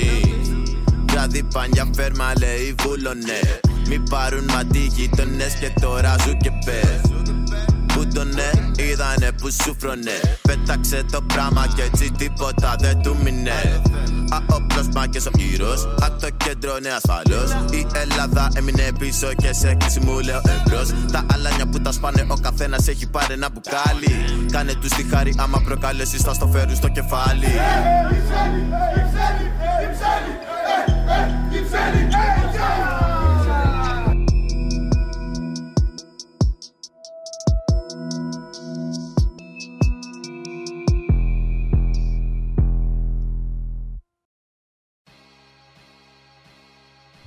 Λοιπόν, ε, επιστροφή στο Shot Clock Podcast. Μπαίνουμε στην δεύτερη ώρα Βάλουμε κουιζάκι. και να, να πούμε σε αυτό το σημείο να ευχαριστήσουμε τους χορηγούς μας, έτσι. λοιπόν, όχι τους χορηγούς μας. Λοιπόν, θα ευχαριστήσουμε σήμερα το Kikit που μας δίνει για δεύτερη σεζόν το πάτημα για να μπορούμε να τα λέμε ε, στα μικρόφωνα. Ραδιόφωνο και σελίδα και αρθράκια. Έτσι, και οπότε άλλες στηρίζουμε το εκπομπές Kikit. Και απ' όλα. Λοιπόν, θα ευχαριστήσουμε το Slab Το Slab. που μας φίλους έκανε μας, τα τον γραφιστικά Γιώργο τον Νίκο. για τη σελίδα. Φοβερή. Έτσι. Τσεκάρετε τους. Ναι. Και ε, θα ανακοινώσουμε ότι εδώ στο live ότι πλέον το shot clock θα έχει πολύ οργανική σχέση με το. Εσένα δεν στο έχω πει κιόλας, το κρατώ σε Οπα. ίδιο, με το The Ball Hog. Οπότε Ω. αυτή είναι μια πολύ χαρούμενη στιγμή λοιπόν. Αλλά εντάξει, έτσι το πω αυτό. Ε, συνεχίζουμε το τι λέγαμε. Ε, να βάλω ένα κουιζάκι έτσι να υπάρχει. Ναι, Το ας- έχω ε, ετοιμάσει ε, και βα- διάβαζα βάζει ο κάτι Πρόμ σήμερα. το κουιζάκι του και συνεχίζουμε με, το, με τους παίχτες που έχουν ξεχαστεί. Λοιπόν, Σωτήριο έτος 1996. λοιπόν, ε, το πρωτάθλημα του NBA τελειώνει. Οι Bulls παίρνουν το τέταρτο. Ο Τόνι Κούκος βγαίνει έκτος παίκτης της χρονιάς. Και κατευθυνόμαστε στους Ολυμπιακούς Αγώνες. Εθνική Κροατία. Τόνι Κούκοτς συναντά τότε Νταμίρ Μουλαομέροβιτς νεαρό, 22 ετών. Όπως συναντά επίσης και Ντίνο Ράτζα, α, ε, αφιχθείς ε, από συμβόλαιο που μόλις είχε κλείσει τους Celtics. Είναι οριακά συγκινητική ιστορία. Πάμε να Είναι δούμε φοβερό, πού το για- πάει, πού το πάει. Πού το πάω, ναι. Και όλοι αυτοί οι κύριοι συναντιούνται στην Ατλάντα, όπου δυστυχώς δεν θα κάνουν τη μεγάλη πορεία που περίμενα, γιατί αποκλείονται από την Αυστραλία 74-72, αν θυμάμαι καλά. Αλλά αυτό ήταν λίγο όλο για, το, για τη σάλτσα, το, το story, όχι το story μάλλον, το quiz είναι αλλού. Ποιος συμπαίκτης στην εθνική Κροατίας στην Ατλάντα το 96, ο οποίος ήταν ένας μέτρο παγκίτης των 15 λεπτών, νομίζω έχει κάπου σε 6-7 πόντους μέσο όρο του τουρνουά. Απα, απασχόλησε τα ελληνικά δεδομένα περίπου 10 χρόνια μετά, παίζοντας σε δύο διαφορετικές ομάδες, μία το 4-5 και μία το 5-6. Απίστευτο. Είναι δυσκολάκι, αλλά επειδή είναι σοφάδα στο chat δεν θα δώσω έξτρα πληροφορία. Ξαναλέω, Εθνική Κροατία, Ολυμπιακή το 96, Ατλάντα. Πα... Ατλάντα. Παγκίτης των ε, 7 πόντων μέσο όρο στο τουρνουά, θυμάμαι καλά, σε 15 λεπτά. Ο οποίος έπαιζε για πάρα πολλά χρόνια Κροατία και Τουρκία γενικά, αλλά το 2004-5 ε, και το 5-6 βρέθηκε για δύο διαφορετικές ομάδες στην Ελλάδα. Προχωράμε λίγο και ε, μπορεί να δώσω και τις ομάδες σε λίγο άμα δεν υπάρχει καμία Λοιπόν, μάγκες, αυτό, ανταπόκριση. αυτό, αυτό το quiz θέλω να πω ότι δεν θα το βρει κανένας ποτέ, να το ξέρετε. Είναι η απόφαση του πρόδρομου να γαμίσει το σοφάδα. Πρέπει να κάνουμε ησυχία γιατί μέσα στην καραντίνα εργάζονται ε, στους άλλους χώρους του, του στούντιο. Ο, οπότε καταλαβαίνετε ότι είμαστε δύσκολα. Ε, αλλά ναι, αφού σου λέω Σοφάδα έχει βρει τα πάντα, ξέρω εγώ του βάζω ποιος είναι, ε, ποιος ήταν τρίτος αναπληρωματικός point guard το 2002 σε μια ομάδα της G League. Όχι ρε φίλε, τώρα θα, θα σε διαλύσω. Λοιπόν, ε, έχω, έχουμε μείνει στους παίκτες που έχουν ξεχαστεί και έχουμε πει τον Ντερόζαν και τον Julius Randle και οι φίλοι στο chat δεν έχουν γράψει τίποτα γιατί μάλλον δεν έχει ξεχαστεί κανένας παίκτης για αυτούς. Εντάξει, Οπότε- εγώ, περι... εγώ αδειμονώ για ένα. Πάρα πολύ. Λοιπόν, ο Draymond Green εγώ θα πω είναι ο επόμενος. Draymond Green, εντάξει, πάμε, πάμε προς το... θα το βάλουμε στο ένα αυτό, στο τελευταίο. Ε, Draymond Green. Ε, Τι χρειάζεται να κάνει ο Draymond Green για να επιστρέψει στο προσκήνιο και πόσο καλός είναι πλέον; Θεωρώ ότι αυτά τα οποία έκανε ο Draymond, ο Draymond Green, επειδή κάπως από τεχνικής άποψης δεν ήταν ούτε ιδιαίτερα ακραία γρήγορα, τουλάχιστον όχι σε σχέση με το Super Prime του, ε, ούτε ιδιαίτερα περίτεχνα, αλλά ήταν fundamentals, elite επίπεδο στις καλές του χρονιές, έτσι. Ε, και είχε και το know-how για αυτά και το know-what. Δηλαδή ήξερε και πότε θα κάνει τι και πώς θα το κάνει και γιατί θα το κάνει και δεν διαμαρτυρόταν και γι' αυτό πάντα ήταν, ήταν το νούμερο 3 βασικά Ναι, αυτής της δυναστείας. Ναι, οκ. Και ήταν και hustler επίσης. Μεγάλος χάρτη. Νομίζω ότι αυτό ακριβώς, επειδή παρότι πέρασε αυτή η χρονιά η περίεργη και κάπως και η περσινή περίεργη και με αυτά που έγιναν με τον Durant στιγματίστηκε λίγο αλλά νομίζω ότι δεν τον νοιάζει επειδή έτσι είναι ο χαρακτήρας του και ακριβώς επειδή έτσι είναι ο χαρακτήρας του το hustle θα είναι εκεί. Ναι. Τα fundamentals είναι εκεί. Το μόνο που χρειάζεται πιστεύω ο Draymond Green είναι να καθαρίσει το μυαλό του και να μπει στο γυμναστήριο Σωστό. Και Και αν- αν. ένα σουτάκι τρίποντο, γιατί Ναι. το είχε παραχέσει τα τελευταία δύο χρόνια. και αν ο Clay επανέλθει έστω στο 85 θα πω τοις 100 αυτού που ήταν και ο Ναι. Κάρι στο 95 Ναι. αυτή η ομάδα με δύο-τρεις αλλαγές ακόμα θα είναι όντως contender στη Οκ, Δύση α- άρα, στην ουσία, σίγουρα. άρα στην ουσία αυτό που λέμε είναι ότι ο Draymond Green θα επιστρέψει στο προσκήνιο επιστρέφοντας στην Golden State. Ότι δεν έχει αλλάξει κάτι δραματικά, λίγο να γυμναστεί κτλ. Οκ, θα συμφωνήσω με αυτό. Γράφει ο Steph 30, τον οποίο δεν έχουμε ξαναδεί ε, στο chat μας. Οπότε τον καλωσορίζουμε. Εκτός αν είναι κάποιος γνωστός που απλά έχει Μπορεί, αλλάξει μπορεί. ε, chat. Μπορεί να μην το θυμάμαι. Ε, θα σέβεσαι τον Draymond ότι ο τύπος είναι μηχανή. Ναι, μας εκφράζει μηχανή, ρε κάπως φίλε. αυτό το. Α, μπο- α, μπορεί να είναι ο Θωμάς ρε. Τέλος πάντων. Δεν νομίζω. Μπορεί, μπορεί. Δεν νομίζω. Στεφ 30 με τίποτα. Ε, Ναι. αλήθεια, πω ξενέρα, ρε φίλε. Ξενέρα. Λοιπόν, John Wall λέει ο best player in Euro και είναι ο επόμενος στη λίστα. Καλά, εγώ θα τον έβαζα τελευταίο ενώ τον πιο. Α, είναι ο τελευταίος μας. Όχι, είναι ο πρώτο τελευταίο. Είναι ο πρώτο τελευταίο, θα έχουμε δεις. αφήσει Ναι. και το Ο John Wall. Ο John Wall, εμένα παλιά να πω ότι ήταν από τους αγαπημένους μου παίχτες. Τον θεωρώ μπασκετικά, δηλαδή, όχι, όχι μπασκετικά, στον τρόπο με τον οποίο μπορεί να παίξει με την μπάλα στα χέρια του και να δει το γήπεδο είναι διάνοια. Είναι απίστευτος. Αλλά είναι ο John Wall, ρε φίλε. Στη, στη- η κοινωνική του ζωή είναι σκατά. Ε, Ισχύει. είναι ο τύπος που παθαίνει, κόβει τον αχίλιό του γλιστρώντας από τον μπάνιο ή τουλάχιστον έτσι μας λέει.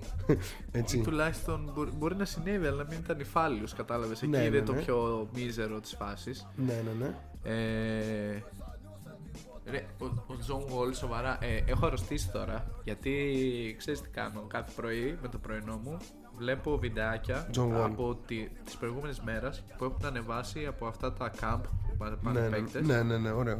Και έχει τώρα Δείτε, Beasley, δείτε λίγο, Wall, δείτε, λίγο, ε, Harden, δ- δείτε λίγο morning routine Πρόδρομος BT. μετά το Ok. workout Ναι, ναι. και έτσι. Έτσι. Ε, ναι. Ε, είναι άρρωστο. Είναι, εντάξει, κα- καμία σχέση το, το men με το δε, το πραγματικό με αυτό, αλλά ήταν ένα φοβερό show off με το Harden ε, τις προάλλες. Ναι, δεν το έχω δει. Ε, Είδα που τον διέλυσε ο Beasley. Α, α, να μην τα λέμε αυτά. Να μην τα λέμε αυτά. Εντάξει. Και, και αυτό ήταν απίστευτο. Ο Beasley τον Ο έκανε Beasley, γιογιό ο το οποίος Wall. Έκανε ακραίο trash talking. Ναι, ναι, ναι, ναι. ναι. Καλά, γενικά ο Beasley μπορεί να κερδίσει οποιονδήποτε σένομεν. Δηλαδή, φέρτε τον καλύτερο αμυντικό σας να δείτε τι του Στην κάνει ο Beasley. πραγματικότητα αυτό είναι όμως. Αυτά είναι λίγο σαν one on one. Απλά Ναι, πάνε ναι, και ναι, κάνω ναι, πάνω ναι. κάτω το γήπεδο. Ε, πα- κάνουν πάνω κάτω το γήπεδο σε αυτά, στα open runs. Ε, υπάρχει το εξής ότι σου λέει ότι έχεις 6 δευτερόλεπτα για να εκδηλώσεις επίθεση στο διπλό. Οπότε στην ουσία όποιος την κατεβάζει, τη σουτάρει ή παίζει ένας με έναν με Ναι, τον ναι, άλλον ναι, φίλε, ναι. πολύ γρήγορα. Δηλαδή αυτή- η λογική είναι να αποκτήσουν φυσική κατάσταση.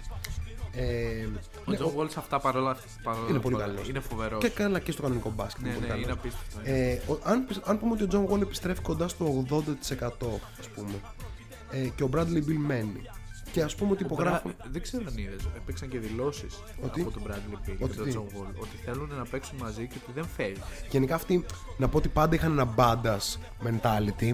Κάποτε όταν, όταν είχαν πάρει το πρώτο πρωτάθλημα οι Warriors, είχαν βγει, είχε βγει ο, ο Wall και λέει δεν θα κάτσετε να συγκρίνετε τον Γκάρι και τον Ντόμσον με μένα και τον Bill. Δεν συγκρινόμαστε, ξέρω.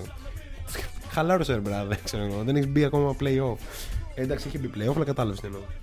Ε, ποιο- Ποιος το είχαν αποκλείσει, η Washington είχε αποκλείσει το Toronto με 4-3 με buzzer beater του Pierce. Τότε ήταν. Πω, τι εποχές έχουμε ζήσει ρε μανάκα, απίστευτο. Απίστευτο. Με τι παίζει ρόλο και. Υπερβολή. Υπερβολή. Ε, να ρωτήσω, έχουμε ενημέρωση μήπως ε, αγαπημένα πρόδρομο BT αναλυτή και ε, πώς το λένε, εκπρόσωπος στο γήπεδο στο SEF Live. Ε, πώς είναι ο Ολυμπιακός; Για ενημέρωση Θα- λίγο, θα- θα ενημέρωση τα λίγο το δούμε κοινό όλα μας. Πριν... Πριν, λέει πολύ δυνατό quiz λατρεμένο παίξει με γουγκλάσμα. Εντάξει, λογικό άμα το έβρισκε και σε. ε, Το σοφάδα περιμένω. Αυτό το quiz ήταν φτια... είναι φτιαγμένο για το για σοφάδα. το Σοφάδα, ναι, ναι, για να μην το βρει ο Σοφάδα. Λοιπόν, ε, ναι, αν πούμε ότι ο Τζον Wall μένει και ο Bradley Bill μένει και ο Davis Bertans μένει και έχουν και το Ρούχο Τσιμούρα και πάρουν και ένα πεντάρι. Τι μπορεί να κάνει η Washington, να βγει 8η ή μπορεί, και, Playoff, καλ- ή μπορεί, και playoff, καλ- playoff, μπορεί playoff. πάνω από την 8η Ε, θέση. τώρα φέτος δεν μπορούμε να. ε, εγώ πιστεύω θα, ε, ότι άμα όντως αυτό κάπως δέσει λίγο και δεν έχουμε άλλους τραυματισμούς, ελπίζω. Ναι. Βασικό. Θέλω να δω τον Wall ε, σοβαρά. Ναι, ναι, ναι. Ε, πάμε για playoff. Και από εκεί και μετά. Who knows, δεν ξέρω. Playoff αυτή η ομάδα μπαίνει. Κοίτα, μισό λίγο. Η, η Ανατολή πάντως γίνεται σιγά σιγά stacked. Δηλαδή, Γίνεται μέχρι το 6-7. Bucks, Heat, Celtics, Sixers, Το Ρόντο, Toronto, Nets. Brooklyn. Ναι. Ε, Ε, έχουμε πει 6 έτσι. Ινδιάνα, κάποιο ξεχνάμε. Ινδιάνα. Ινδιάνα. 7. Αυτές, οι- αυτές οι ομάδες δεν γίνεται να μην δεν μπουν playoff. Είναι guarantee. Άρα θα παίξει το Orlando στην 8η θέση. Το Ορλάντο. θα η παίξει Washington. η Washington. Η Νέα Υόρκη, αν ο Τίμποντο καταφέρει να κάνει κάτι πολύ σοβαρό εκεί πέρα. Γιατί είναι ο Μαγικά. Τίμποντο, εντάξει, στα playoff βάζει ομάδες. Και τους Τίμπουργου έβαλε στην ομα- στο- στα playoff. Οπότε δεν ξέρεις, οι Bulls μήπως τρώσουν. Με... Bulls και αυτή είναι πολύ ενδιαφέρον project. Είναι, γενικά, είναι αλλά ενδιαφέρον για project. Τα είπαμε, στο- τριετία. τα είπαμε και στο προηγούμενο podcast, αλλά δεν έχουν ρε φίλε, άμα δεν έχεις νούμερο ένα. Αυτό. Δεν, δεν έχουν καθόλου. νούμερο- Δηλαδή, Λες να περιμένουν τον Άντων Ντέιβις. ναι, αλλά δεν Πιστεύω νομίζω, ότι μπορεί δεν να νομίζω ότι θα περιμένουν πάει. Ρε. φίλε. Δεν ξέρω. Θα πάει, είναι και, το, είναι και το City εκεί έχουν και αυτά τα. Δεν ξέρω, θα το δούμε αυτό λοιπόν και πάμε στον τελευταίο, ο οποίος θα παίξει και αρθράκια αύριο στο Shotloop και για αυτόν. Ε, που δεν μπορεί να είναι άλλος. Παρά. Εντάξει, το έκανα και έτσι ψηλό γκάλωπ σε group. Ε, είναι ο Blake Griffin, ο οποίο. Πραγματικά ξεχάσαμε λίγο τον Blake Griffin. Ε, γενικά, εγώ, εγώ όπως έχω ξαναδηλώσει και σε άλλο podcast, ξεχνάω ότι υπάρχει το Detroit. Έτσι, δηλαδή, άμα δεν μου θυμίσει ότι είχε πάρει πρωτάθλημα το 4 και μετά ότι υπήρχαν οι Bad Boys παλιά, δεν θυμάμαι ότι υπάρχει το, το Detroit, ας πούμε. Όπου έχουν ξεχαστεί και άλλοι μεγάλοι παίχτε εκεί πέρα, όπως ο, ο Thon Maker, ο Tony Snell. Ο, ο Tony Snell είναι καλός παίχτη. Εδώ πρέπει να βάζουμε πάντα αστερίσκο. Είναι πολύ αδικημένος. Συνεχίζουμε. Λοιπόν, ε, τέλος πάντων, ε, Blake Griffin, πόσο καλός είναι. Δες λίγο και stats φετινά, νομίζω πολύ καλά. Πέρυσι ήταν All Star. Να θυμίσω, με τον Detroit. Ο Blake Griffin είναι πολύ ταλαιπωρημένος στο κορμί του. Πάρα πολύ. Είναι απίστευτο. Μου θυμίζει το Vlad. Ε... Τέλος πάντων, ναι. Ε, δεν ξέρω, εγώ προβληματίζομαι. Έκοψε τη χρονιά στη μέση για να κάνει αυτό το οποίο έπρεπε να κάνει πριν 1,5 χρόνο στην πραγματικότητα. Να κάνει τα χειρουργία του, να ηρεμήσει. Ε, Του βγήκε τουλάχιστον το έκανε. Ναι, ναι, ναι, ναι. Του κάτσε και ο COVID υπό μία έννοια. Του κάτσε. Πήρε- θα πάρει το ρεπό του εκεί πέρα. Να Γιάννη. Ε, δεν ξέρω τι μπορούμε να περιμένουμε σε αυτό το καταραμένο μέρος που λέγεται Detroit. Ε, κοίτα, ε, Ε, εγώ πιστεύω ότι ο Griffin με το θα συμβόλαιο που φύγει, έχει, θα πού- φύγει, πού θα φύγει. θα πάει; θα, θα γίνει μια Με τα ανταλλαγή. 41 που παίρνει, πόσα παίρνει; Ρε, ξέρεις τι, η απόδοσή του, αν εξαιρέσει τους τραυματισμούς, είναι για πολλά λεφτά. Δεν είναι για λίγα λεφτά η απόδοσή του. Είναι, αλλά δεν είναι και Δηλαδή, για τόσα. τι κάνει ο Griffin, ρε φίλε; Ο Griffin θα, πάρει, θα σου πάρει rebound. Θα σου πάρει. Ναι. Θα σου παίξει άμυνα. Θα σου παίξει, δεν είναι κακός αμυντικός. Ε, θα σου βάλει πόντους 100%. Θα δημιουργήσει. Ναι, τα κάνει όλα, ρε φίλε. Δεν υπάρχει κάτι που να μην κάνει. Και πλέον πρέπει να έχει βελτιωθεί και στο shoot. Δες λίγο stats. Ε, για να έχουμε και καλή εικόνα για τη φετινή σεζόν για το τι έκανε.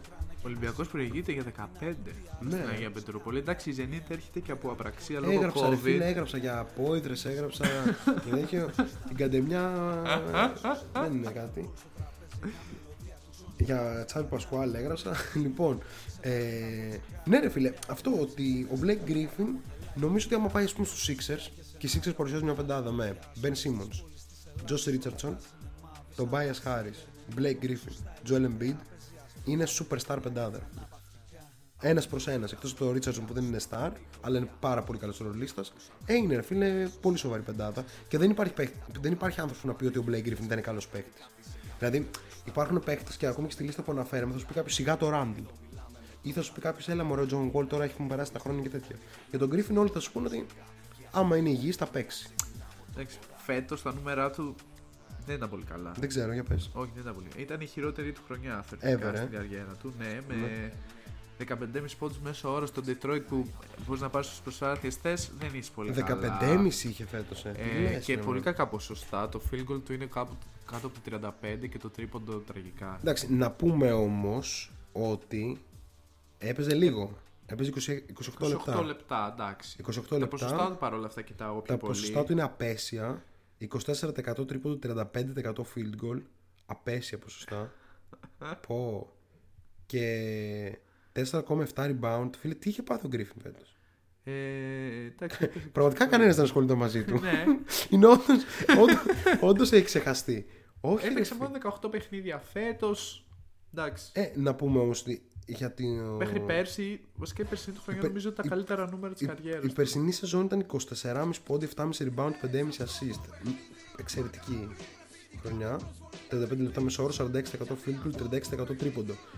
Ναι, μάλλον δεν ήταν ο Blake Griffin, μάλλον έγινε κάποια κλωνοποίηση φέτος. ε, δεν ξέρω πώς αλλιώς το εξηγήσω. Οκ, αυτά είναι κάπως από εμάς. Ε, αυτοί είναι οι παίχτες που ε, κάπως έχουν ξεχαστεί ενώ δεν θα έπρεπε. Αυτή η πεντάδα δεν περνάει, τον πρώτο, δεν περνάει γύρω, λέει ο, ο Αντώνης. Δεν είμαι τόσο σίγουρος, ρε φίλε. Δηλαδή, πρέπει να σκεφτούμε ότι η Φιλαδέλφια είχε ένα πάρα πολύ κακό προπονητή. Τώρα μπορεί να αλλάξει αυτή η φάση. Δεν είναι καθόλου δεδομένο. Ε, αυτά κάπως, ένα μίνι διάλειμμα και επιστρέφουμε με κάποιες φήμες που έχουμε διαβάσει και με ανάλυση για τέσσερις συγκεκριμένες ομάδες όπως είχαμε και την προηγούμενη εβδομάδα. Τους χαρακτήρες ναι. Πεις όλους τους MCs που δύσκολα θα βρεις. Skills Να έχουν κι όταν γράφουν τρέχεις για να κρυφτείς. Οι ξαναμένοι και οι καυλωμένοι νωρίς. Σε πορτίσουν ως αργάκι είναι στα πάντα επιρρεπείς Το μεσονύχτη έχει δίκτυ που σαν ψάρι μέσα σε ρίχνει. Δεν θέλει τύχη, θέλει αρχή διαπίστη για να μην καταστραφείς Και την άκρη δεν βρεις. Ακούς τον ίσβο της παλιάς σχολής. Ε, σε αυτό το παιχνίδι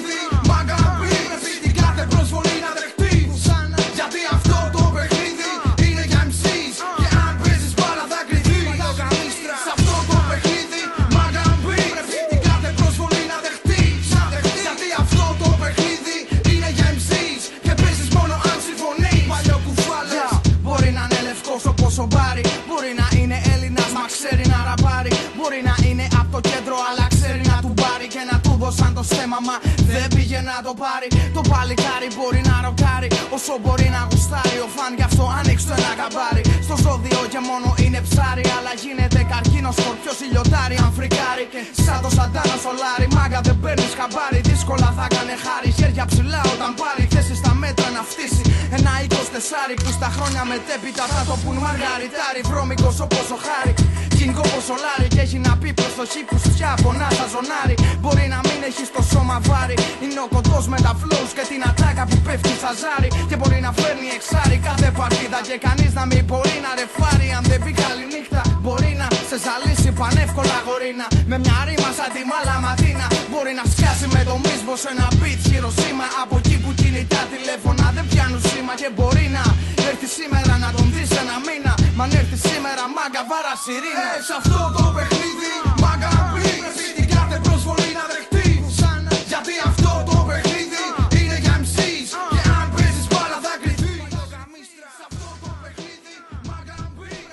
Λοιπόν, όσο ο Σοφάδα πάει να ξεμπροστιάσει τον πρόδρομο, Εντάξει, ο Φάδα, άμα το έχεις βρει, εγώ δεν θα πιστέψω ότι δεν χρησιμοποιήθηκε Google σε αυτό. Αλήθεια. δεν ξέρω, δεν ξέρω, παιδιά, βρείτε τα, αλλά πραγματικά. Ε, μου πεις τι μουσική Άμα ακούμε το έχει σήμερα. βρει, γιατί πραγματικά, όντως ρε δεν είναι φίλε. shapes. Θα ακούσουμε Fire on το. Πω, ντροπή είναι αυτό. Όσο αφήνω τον Νίκο να βάζει ό,τι να είναι. Ναι, έχω μια λίστα μπροστά μου και απλά πετάω τραγούδια που άκουγα στο γυμνάσιο. Τέλος πάντων, λοιπόν, Ω, απίστευτο. είναι ο πρώτος παίκτης που έχει μνήμη να βλέπω live να παίρνει φορά και να κάνει ανάποδο lay-up σε τελικό ευρωπαϊκού. Να σημειώσουμε ότι ο συγκεκριμένος ήταν ο καλύτερος σουτέρ ελευθέρων βολών του 96 στην Ευρωλίγκα με 94%. Ωραίος, ωραίος, ωραίος. Λοιπόν, ε, έχει πετύχει το σκοπό του, θα πούμε, ο Σπύρος Τσελίκης Καθώς φτάσαμε σε αυτή την, εδώ την εκπομπή να συζητάμε για σλαβογενείς παίχτες, χωρίς να είναι ο Το Μπογκ... 96. Ναι, χωρίς να είναι ο Μπογκδάνοβιτς, ας πούμε. ε, εντάξει, θα αποτιμηθούν αυτά. Δεν πειράζει. Λοιπόν, ε, πάμε τώρα ε, σε κάποιες φήμες που έχουμε ακούσει και έχουμε διαβάσει στο διαδίκτυο. Καθώς δεν πρέπει να ξεχνάμε ότι είμαστε πλέον σε εποχή off-season. 22 Δεκέμβρη ξεκινάει το NBA. Τίποτα, παιδιά, 40 μέρες μείνανε. Μαλάκι, είναι 50. απίστευτο. Θα είμαστε κλεισμένοι στα σπίτια μας. Καλά, δεν θα είμαστε μάλλον. Όχι, είναι μαλάκα. Ε, λογικά πρέ- πρέπει να φαρμάρει και η Ναι, οικονομία λίγο. ναι, θα ισχύει, βγούμε ισχύει. έξω, Εν θα πάση- φτάσουμε πάλι 3.000 Εν πα- κόσμο, θα ξανά. Εν πάση περιπτώσει, παιδί μου, θα, θα παίζει μια φάση γενικά. Θα παίζει μια. Εντάξει, Ναι, τώρα, όπου ε, εν πάση περιπτώσει, επιστρέφει το NBA, guys, 22, 22 Δεκέμβρη. Σχεδόν Έτσι. σίγουρο πλέον.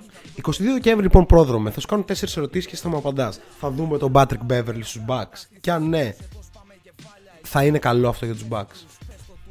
Ελπίζω να μην τον δούμε γιατί πιστεύω ότι δεν θα είναι καλό για τους Bucks. Ok. Οι ok. Bucks θέλουν ιδανικά. Ε, ποιον θα μπορούσαν να πάρουν οι Bucks; Μην πεις τον Chris Paul, το αναλύσαμε την Θα, προηγούμενη θα πω εβδομάδα. ένα παίκτη που on a budget θα μπορούσε να παίξει όντως, όχι ε, full time τύπου 30 plus λεπτά, αλλά να μοιραστεί το χρόνο με τον George Hill Ok. και θα πω τον Rajon Rondo. Ε, δεν έχει shoot.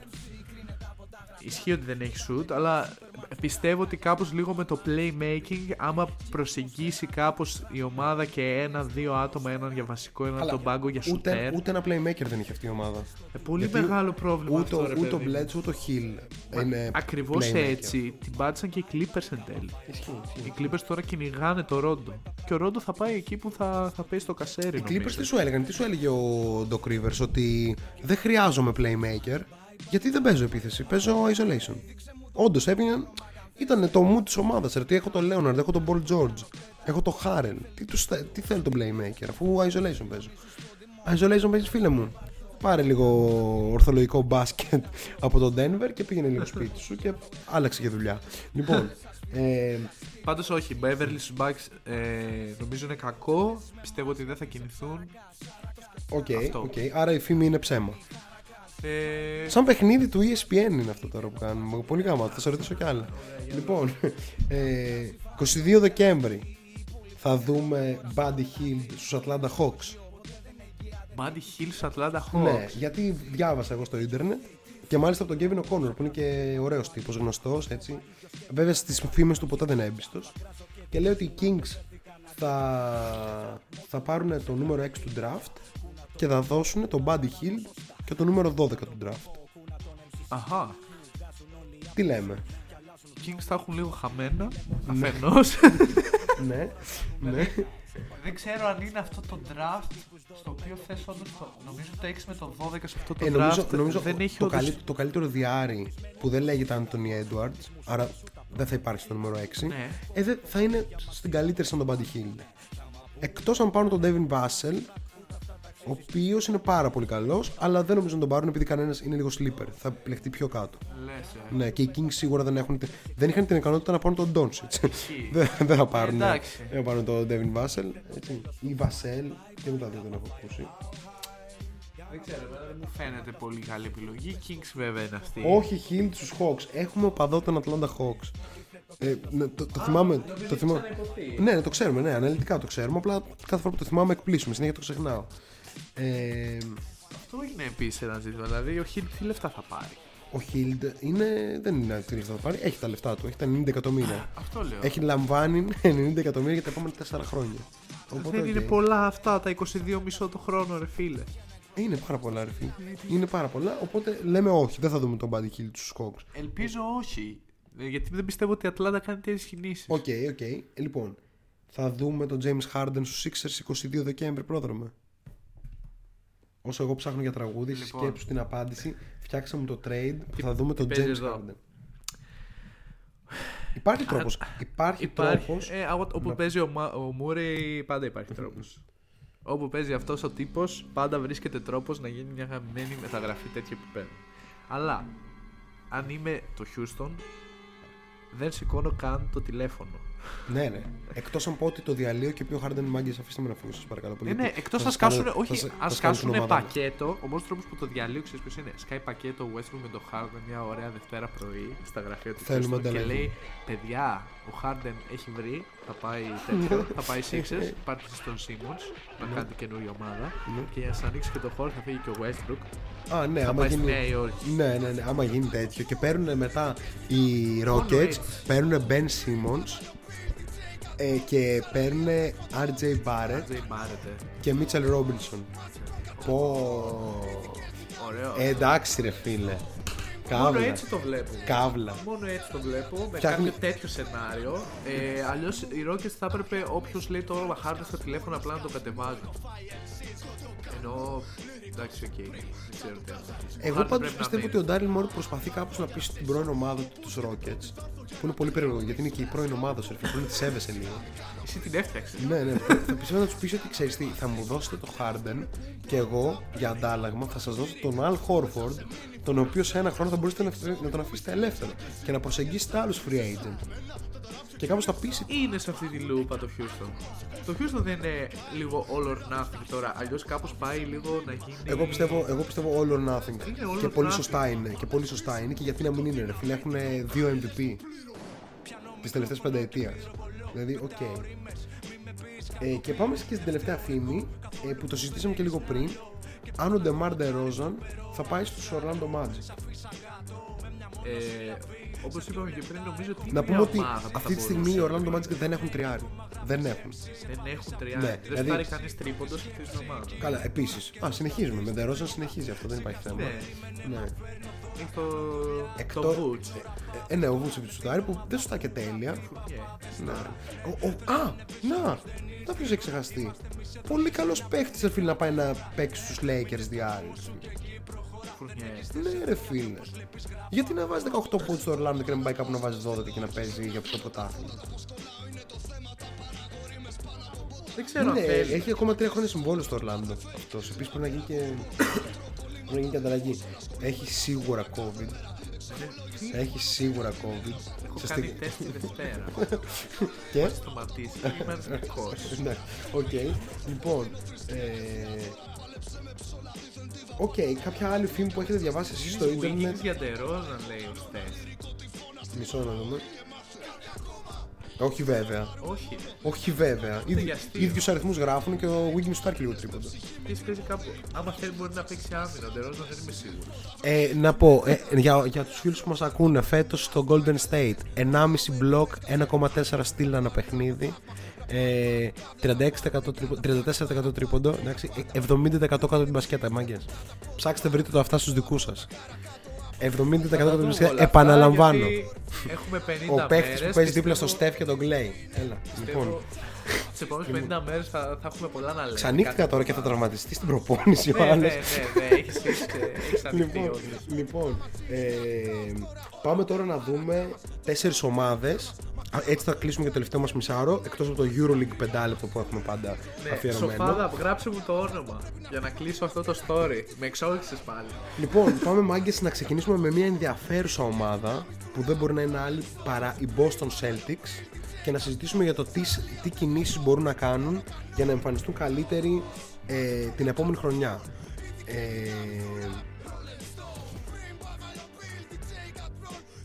Ναι, είναι ο Ρήμας. Ότι δίνουν τον Τζρου οι Pelicans είναι, με- ήταν μεγάλη φήμη. Γιατί βγήκε κάπως ότι είναι φήμη αυτό. Αυτό νομίζω παίζει σαν δεδομένο. Ότι είναι ανταλλαγή. Πάμε για ανταλλαγή, μάγκες. Και απλά δεν το ανέφερε γιατί είπα την προηγούμενη εβδομάδα το πακέτο ανταλλαγών για τον Τζρου Holiday. ε, λοιπόν, έχει νόημα οι Celtics να κάνουν κάποιο trade. Και αν είναι, είναι ο Walker ή ο Hayward; Ε, ακούγεται ενδιαφέρον ε, για το Hayward. Ε, Από την Ινδιάνα. Από την Ινδιάνα. Αρκετά Ναι. σοβαρό. Ε, τι trade θα γίνει εκεί ακριβώς δεν ξέρω. Κοίτα, Ε, αν δώσεις το, αν δώσεις το Hayward, Θα δώσουν. θα πάρεις το Miles Turner. Το Miles Turner έτσι. Δεν, μπορείς να, δεν, μπορείς να, πά- δεν θες να πάρεις τον Ολαντίπο Ναι, ισχύει. γιατί δεν το χρειάζεσαι ούτε τον Μάρκο Μπρόμπτον θες ένα ψηλό θα πάρεις τον Miles Turner Λίγο λέει βγήκε ο Booker θε- θέλει να φύγει από το Phoenix. Αυτό, αυτό είναι πολύ Ε, σοβαρό. ναι, ωστόσο διάβασα στο NBA καφενείο ότι δεν θα φύγουν. ότι, δε- ότι δεν θέλει να φύγει, ο- ότι είναι ψέμα. Είναι ψέμα. Ναι, αλλά το είπαν στο NBA καφενείο αυτό. Ε, Θα το δούμε αυτό ναι. τις επόμενες ώρες. Λοιπόν, εντάξει ρε φίλε, κανείς δεν θέλει τον Booker πάντως. Ποιος θέλει τον Devin Booker; Ποιος θέλει, πες. Ποιος θέλει τον David Ποιος Booker? θέλει να πάρει τον Devin Booker στην ομάδα να δώσει πράγμα για να πάρει τον Devin Booker; Οκ, οι Sixers τον θέλουν. Θα πούνε, θέλετε να σας δώσουμε τον Al Horford και να πάρουμε τον Devin Booker; Θα πούνε οι άλλοι, όχι. Θέλετε να σας δώσουμε και τον Josh Richardson και τον Furkan Korkmaz μα- μαζί με τον Al Horford για να πάρουμε τον Booker; Θα πούνε οι άλλοι, όχι. Άρα δεν μπορούν να τον πάρουν. Simmons δεν δίνεις για Booker.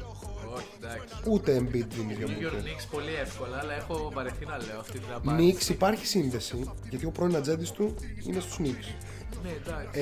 Ε, οι Knicks, ας πούμε, μπορούν να κάνουν ένα ωραίο πακετάκι. Ο Booker να πούμε ότι είναι στην πρώτη χρονιά του τετραετού συμβολαίου του που θα του δίνει Πώς το έκανα 160. 155 εκατομμύρια νομίζω. Παίρνει πάρα πολλά λεφτά. Ε, Οκ, είναι καλό, έκανε 8-0 στο Bubble. ε, Μη λες πολλά, Ναι, γιατί- ναι, ισχύει, ισχύει. Λοιπόν, Instagram, γι' αυτό θέλει να φύγει. ε, Με- πάντως οι μένουμε φη- οι εδώ φήμες με- λένε- με τα οι- gossip. Οι φήμες πάντως λένε ότι ο Booker το είχε οργανώσει. Φουλ πιθανό. Έτσι. Εν πάση περιπτώσει, ε, ναι, εγώ πιστεύω ότι οι Wolves θέλουν τον Booker Ε, και έχουν να δώσουν. εύκολα. Είναι οι μόνοι που έχουν να δώσουν. Έχουν να δώσουν το νούμερο 1 του draft και να δώσουν και το Malik Beasley, ρε φίλε. Ποιος θα πρωτοκρατάει την μπάλα σε αυτή την εβδομάδα πάλι; Άλλο αυτό, αλλά οι Timberwolves τον θέλουν και μπορούν να δώσουν πράγμα για να τον πάρουν. Δεν πάει αυτό στα κρύα. Simmons για Booker δίνει με κλειστά μάτια, δίνει, λέει ο best player in Euro. Τρέλα πουλάς ρε. Ρε παιδιά. λοιπόν, Έλα, να πω εντάξει, κάτι. λοιπόν. Λίγη ψυχραιμία. Θέλω να πω κάτι, ότι ο Ben Simmons είναι αδικημένος γιατί παίζει σε ομάδα που από την πρώτη στιγμή που πήγε ο Ben Simmons εκεί, της άλλαξε επίπεδο. Έτσι. Και με αποτέλεσμα να παίζει συνέχεια στο, στο, στο, στο, με- στη μεγάλη σκηνή, ρε φίλε. Έτσι δεν είναι. Τώρα είναι αρκετά δύσκολο να, να δούμε τον Ben Simmons ως εισάξιο του Devin Booker, πιστεύω.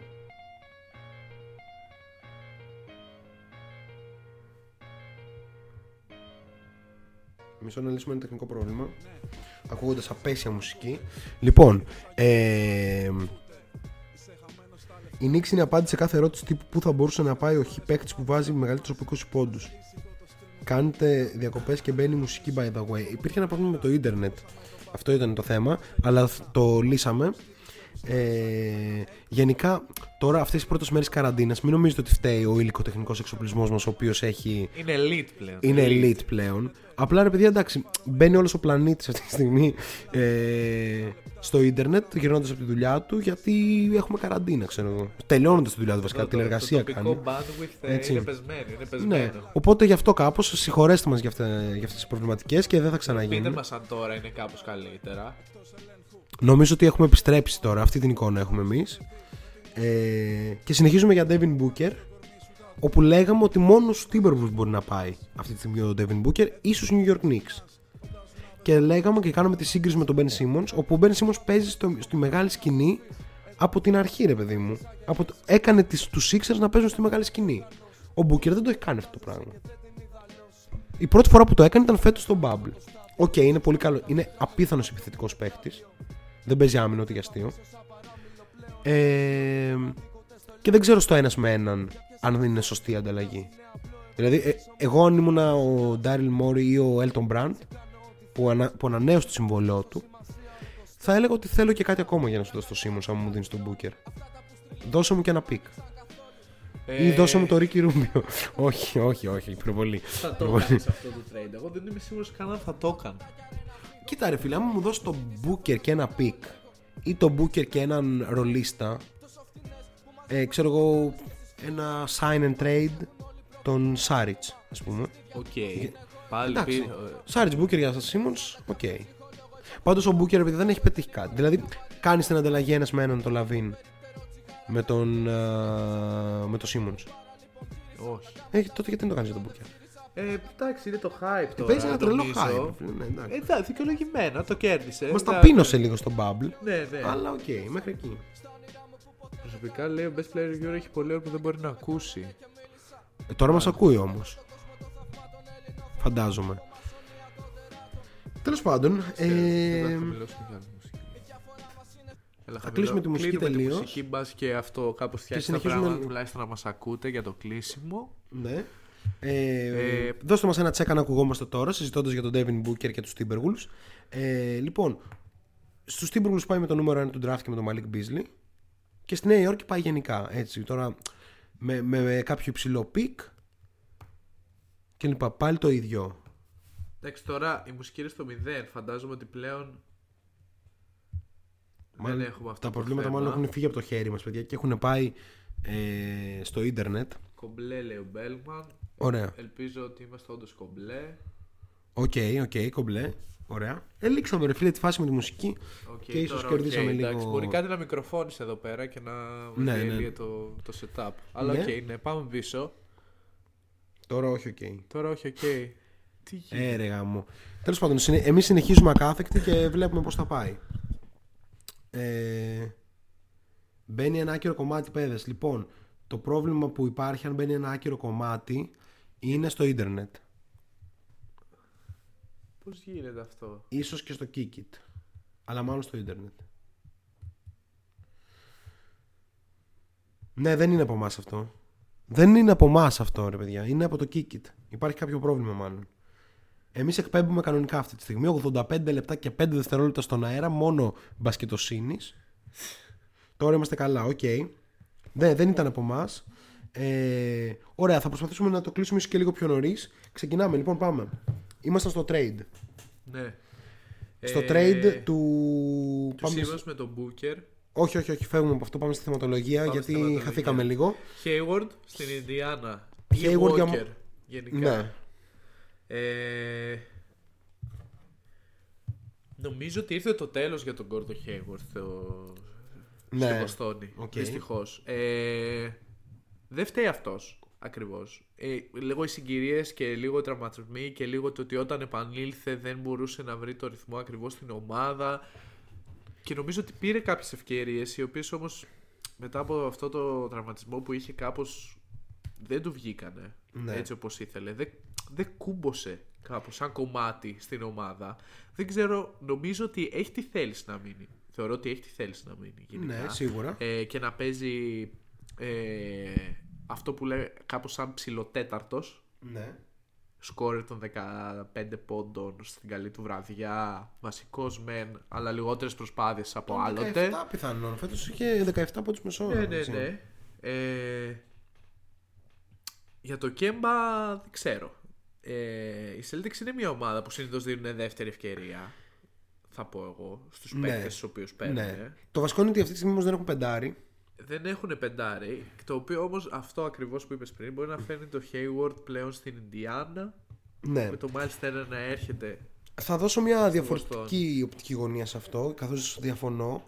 Γιατί θεωρώ ότι ο Hayward είναι κάπως ιδανικός σαν τέταρτος παίχτης. Σαν τέταρτος παίξει είναι ιδανικός. Το θέμα είναι ότι είναι για τέταρτος. Ή Α- δεν μπορεί να πάει στην Ινδιάνα και να γίνει δεύτερος; Ναι, ε, μπορεί να παίξει και σαν τέταρτος, είναι προσαρμοστικός δηλαδή. Είναι Γιατί είναι προσαρμοστικός, πολύ ναι. αποτελεσματικός παίχτης, δεν θέλει 500 προσπάθειες, μπορεί να παίξει και μακριά από την μπάλα κλπ.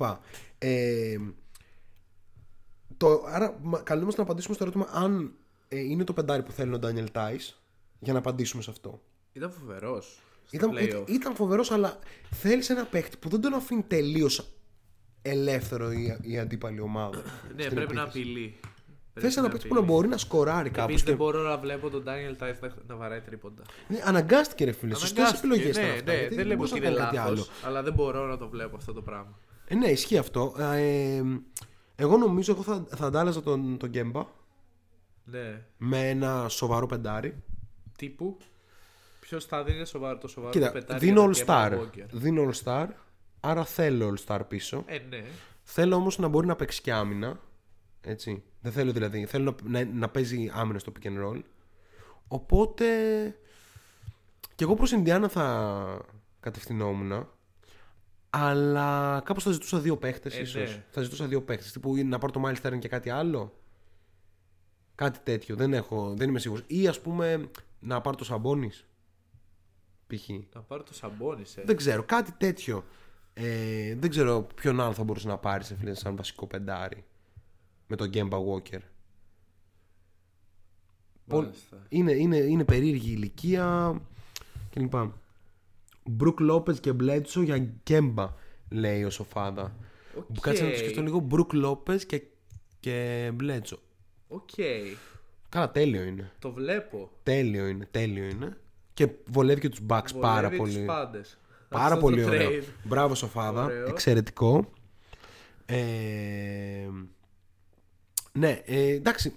Νομίζω ότι θα βρεις καλύτερα ρε φίλε με τον, ε, με τον Γκέμπα παρά με τον Hayward σε τιμή. Ναι, ναι. Και ο Hayward μπορεί να μείνει και να κολλήσει. Δηλαδή ο Κέμπα ήταν, ήταν πολύ κακός στα playoff. Ρε φίλε. ναι. Ε, τους κόστησε. Ε, Δεν μπορούσε να παίξει άμυνα. Δεν γίνεται να μην μπορείς να παίξεις άμυνα σε μια ομάδα σαν τους Celtics που βασίζεται στο ότι παίζουμε όλοι άμυνα. Αυτό τι, τι θα σου κάνει μια τέτοια ανταλλαγή; Θα φέρει το Smart στο 1, Jalen Brown στο 2, Jason Tatum στο 3, Gordon Hayward στο 4.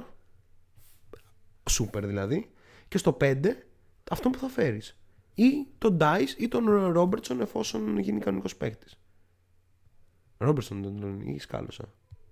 Όχι Ρόμπερτσον. Ναι. Ε, Ρόμπινσον. Ρόμπινσον. Ε, δεν ξέρω, έχω σκαλώσει τώρα. Έχει Ναι, κολλήσει, τέλος πάντων. έχει κολλήσει ε, το μυαλό μου. Ο Έφο Μπενοβιέννη βλέπουμε, δεν έχει τοποθετηθεί. Δεν έχει πει. ε, το στέλνουμε τα φιλιά μας. Λοιπόν, ε, ναι. Και πώς θα βρουν βάλει στον πάγκο είναι ένα ερώτημα για τους Celtics. Δηλαδή, ο, ο Wanamaker είναι πολύ καλός παίχτης. Εντάξει, είναι ο Brad Wanamaker και το κοροϊδεύουμε επειδή έπαιζε στην Ευρώπη. Δεν έχει σημασία. Είναι πάρα πολύ καλός παίκτη. Ποιοτικότατος. Πάρα πάρα πολύ καλός παίκτη. Μια χαρά αναπληρωματικό guard. Ε, τι άλλο έχω στον πάγκο που είναι σοβαρό; Ε, ντε- ο Καντέρ για αυτό που μπορεί να κάνει. Ναι, αλλά είναι πλήρως άχρηστο πρακτικά την μισή σεζόν να βάλεις στα playoffs συν κάποια μάτια τα οποία θα γίνουν πιο ανταγωνιστικά. Ναι, αυτό, αυτό, Άρα, εννοούσα, αυτό εννοούσα. Ναι. δύο οχτών, ναι, άμα ναι, είναι δυνατόν. ναι. Ε, εκεί ο Grant Williams κάπως μπορεί να παίξει. Ισχύει. Α, Robert Williams είναι. Robert Williams δεν είναι. Το, Robert το ψηλό, Williams. το πεντάρι. Κάμω, τι έχω πάθει. Εγώ το. ε, είναι δύο. Robert τους Williams. μπερδεύω. Robert Williams το λένε, είμαι σίγουρος. Το Robert όνομα. Williams the third.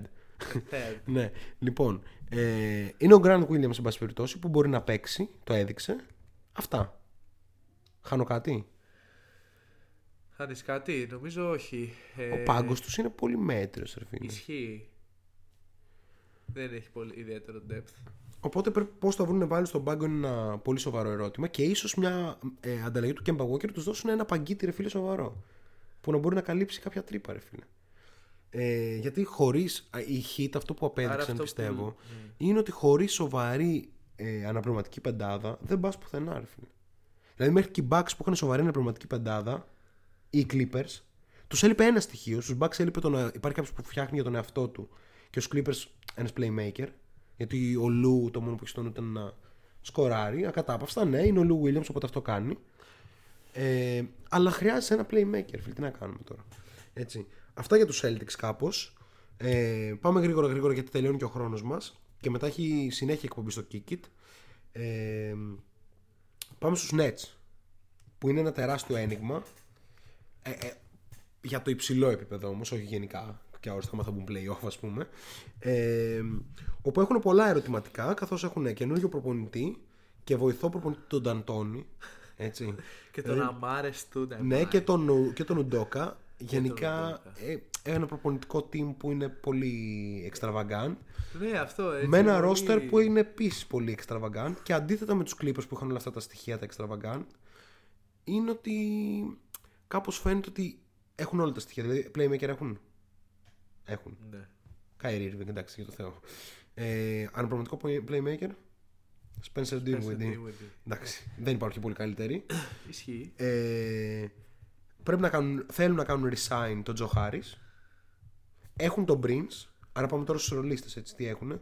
Έχουν και τον Κούρουτς, ας πούμε, που μπορεί να παίξει. Οκ. Μπορεί να παίξει αυτό. Έτσι.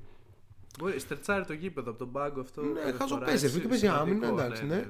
Έχουν ε, Jared Allen και DeAndre Jordan με τους οποίους είσαι κομπλέ στο 5. Σίγουρα. Είσαι κομπλέ, τελεία. Έτσι. Και έχουν μετά, κάτσε να θυμηθώ, τους άλλους πώς λένε που έχουν. ο Kevin Durant. Ναι. Ναι. Κάρις Λεβέρτ. Κάρις Λεβέρτ. Πρέπει να δουν τι θα κάνουν με το Λεβέρτ. Εγώ θα τον αντάλλαζα. Πού; σε κάποιον. Το ε, σκεφτόμουν προχθές. Ναι, με το Levert, ρε φίλε, δεν παίρνεις Bradley Beal πίσω. Ναι, όχι με τίποτα. Ούτε Devin Booker παίρνεις πίσω. Ούτε για αστείο. Έτσι. Παίρνεις ρολίστες, εγώ πιστεύω. Παίζει δύο ρολίστες Ναι, τύπου παίρνεις, ρε φίλε, πας στο Ορλάντο και λες: Θα σας δώσω ένα παίκτη που θα σας ανεβάσει επίπεδο.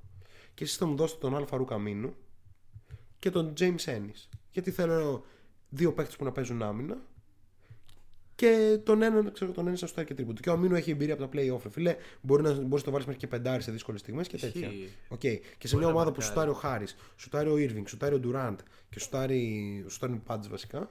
Εντάξει, δεν χρειάζεται να σουτάρει και ο Αλ Φαρούκ Αμίνου. Τυχαία. Μπορεί να βρει ο καθένας OK, OK. Μπορεί να βρει ο καθένας δύο παίχτες ρολίστες από μια ομάδα που θέλει τον Κάρις Λεβέρτ. Και δηλαδή, Λεβέρτ, ας πούμε, στην Νέα Ορλεάνη. Παίρνεις πίσω Τζος Χαρτ. Και ποιον άλλο παίρνεις; Και τον Νίκολο Μέλι. Οκ. Παίρνεις δύο πολύ καλούς παγκίτες. Ή τον JJ Redick, ας πούμε. Αυτό θα ήταν ενδιαφέρον. Ναι, οπότε σου, σου δείχνω αυτό ότι με τον Λεβέρτ παίρνεις αυτά, ρε φίλε. Έτσι. Ε, οπότε νομίζω ότι είναι ένα θέμα. Αυτό το γράψαμε και στο superbasket.gr για το τι θα μπορούσε να γίνει με τον Γκάρι Λεβέρτ. Ε, και ένα θέμα είναι προφανώς η χημεία, ρε φίλε. Τι θα κάνει αυτή η Εντάξει, ομάδα; αυτό η, η ομάδα είναι καινούρια. Δηλαδή, όταν ο Irving βγαίνει και λέει ότι. Δεν, θέλ- δεν χρειαζόμαστε προπονητή. Δηλαδή, chill out, ρε bro. Χαλάρωσε, ρε φίλε. Ρε, Irving, είσαι το μεγάλο μυαλό του μπάσκετ στον 21ο αιώνα. Ηρέμησε. ρε φίλε, τι δεν χρειαζόμαστε προπονητή. Μπορεί να είμαι και εγώ προπονητής. Πόσες φορές ήσουν, ρε, Κάιρι Irving προπονητής; Πολύ περίεργες οι δηλώσεις, ρε φίλε. Εγώ πιστεύω ότι έχει περάσει λίγο το ρουβί... έχει διαβεί το Ρουβίκονα. Λες, Έτσι. ε. ε, λίγο. Δεν είναι, δε- αυτά που λέει είναι ασυνάρτητα, ρε φίλε. Απ' την έχει καραψωνίσει και λέει ασυναρτησίες. Δεν έχει υπάρξει παίχτης που να λέει τέτοιες χαζομάρες χωρίς να έχει αποδείξει στο γήπεδο τα αντίστοιχα πράγματα. Εκτός αν μπορεί το κοινό να μας θυμίσει κάποιον. Ρε φίλε, δεν ξέρω. Εγώ Ο πιστεύω Irving, ότι... α πούμε, έλεγε. Τι βγήκε και είπε το Φλεβάρι; Ότι χρειαζόμαστε one or two pieces to be a good team για να πάρουμε το πρωτάθλημα για τους Nets στην ομάδα που αυτή τη χρονιά είχε τους πάντες, ρε φίλε. Είχε 8-9 καλούς παίχτες και 2-3 superstar. Κατάλαβες. Ε, Ασυναρτησίες. Ε, Πιστεύω ο Ντουράν θα, θα επιβάλλει το, το νόμο και την τάξη σε αυτή την ομάδα. Ο Durant Με μπορεί να- τη βοήθεια του Steve Nash εκεί όλα θα, θα αυτό. βρεθούν. Ο, ο Durant μπορεί να φαίνεται ρε φίλε ότι γιολάρει και λέει μαλακή στα social media και παίζει με το Twitter όλη την ώρα και έχει burner accounts και τέτοια. Φοβερό. Αλλά πιστεύω ότι όταν πρόκειται για μπάσκετ, ρε φίλε, θα βάλει μια τάξη. Ναι, δεν έχει. Έτσι. Σου Επίσης λέει- νομίζω ότι όλα αυτά. Δεν, δεν πιστεύω ότι ο Ντουράν πήγε σε μια τέτοια κίνηση να φύγει πακέτο με τον Irving στο Brooklyn χωρίς να είναι σίγουρος για αυτό που πάει να κάνει. Ε, ναι, ρε φίλε, τώρα ο Durant παίζει μόνο για το Legacy, για τίποτα άλλο. Α, πριν πάρουν τον Nash. Όχι, το είπε. Εγώ νομίζω ότι αυτό υπόθηκε αφού πήραν τον Nash. Εγώ νομίζω ότι. Επίσης ο δεν- ίδιος ο Nash που βγήκε και είπε ότι κατευθείαν είμαστε ομάδα πρωταθλήματος. Καλά, προφανώς είναι ομάδα πρωταθλήματος. Παιδί μου, ναι, είναι ομάδα πρωταθλήματος, αλλά γενικά περιμένουμε να δούμε ένα Kevin Durant που επιστρέφει από ένα τραυματισμό που δεν έχουν υπάρξει ιστορικά παίκτες που να έχουν επανέλθει πάνω από το 80% Και της απόδοσης την οποία είχαν. πιστεύω ότι θα είναι πάρα πολύ πεσμένος Το και πήρε θα έχει πολύ μόνο σοβαρό. 28 πόντους μεσόωρο. πιστεύω ότι ο Kevin Durant επηρεάζεται πάρα πολύ από αυτούς τους τραυματισμούς. Ρε φίλε, όλοι θα- επηρεάζονται τα- από τους τα- τραυματισμούς. Ναι, ρε φίλε, θα έχουν πέσει τα ποσοστά του. Είχε 50-40 σε όλη την καριέρα, τώρα πιστεύω θα έχει 47-39, ξέρω εγώ. Είναι, έχει είναι, πέσει. είναι, είναι, είναι, είναι, θα είναι πεσμένος. Δεν ξέρω, αυτό αισθάνομαι.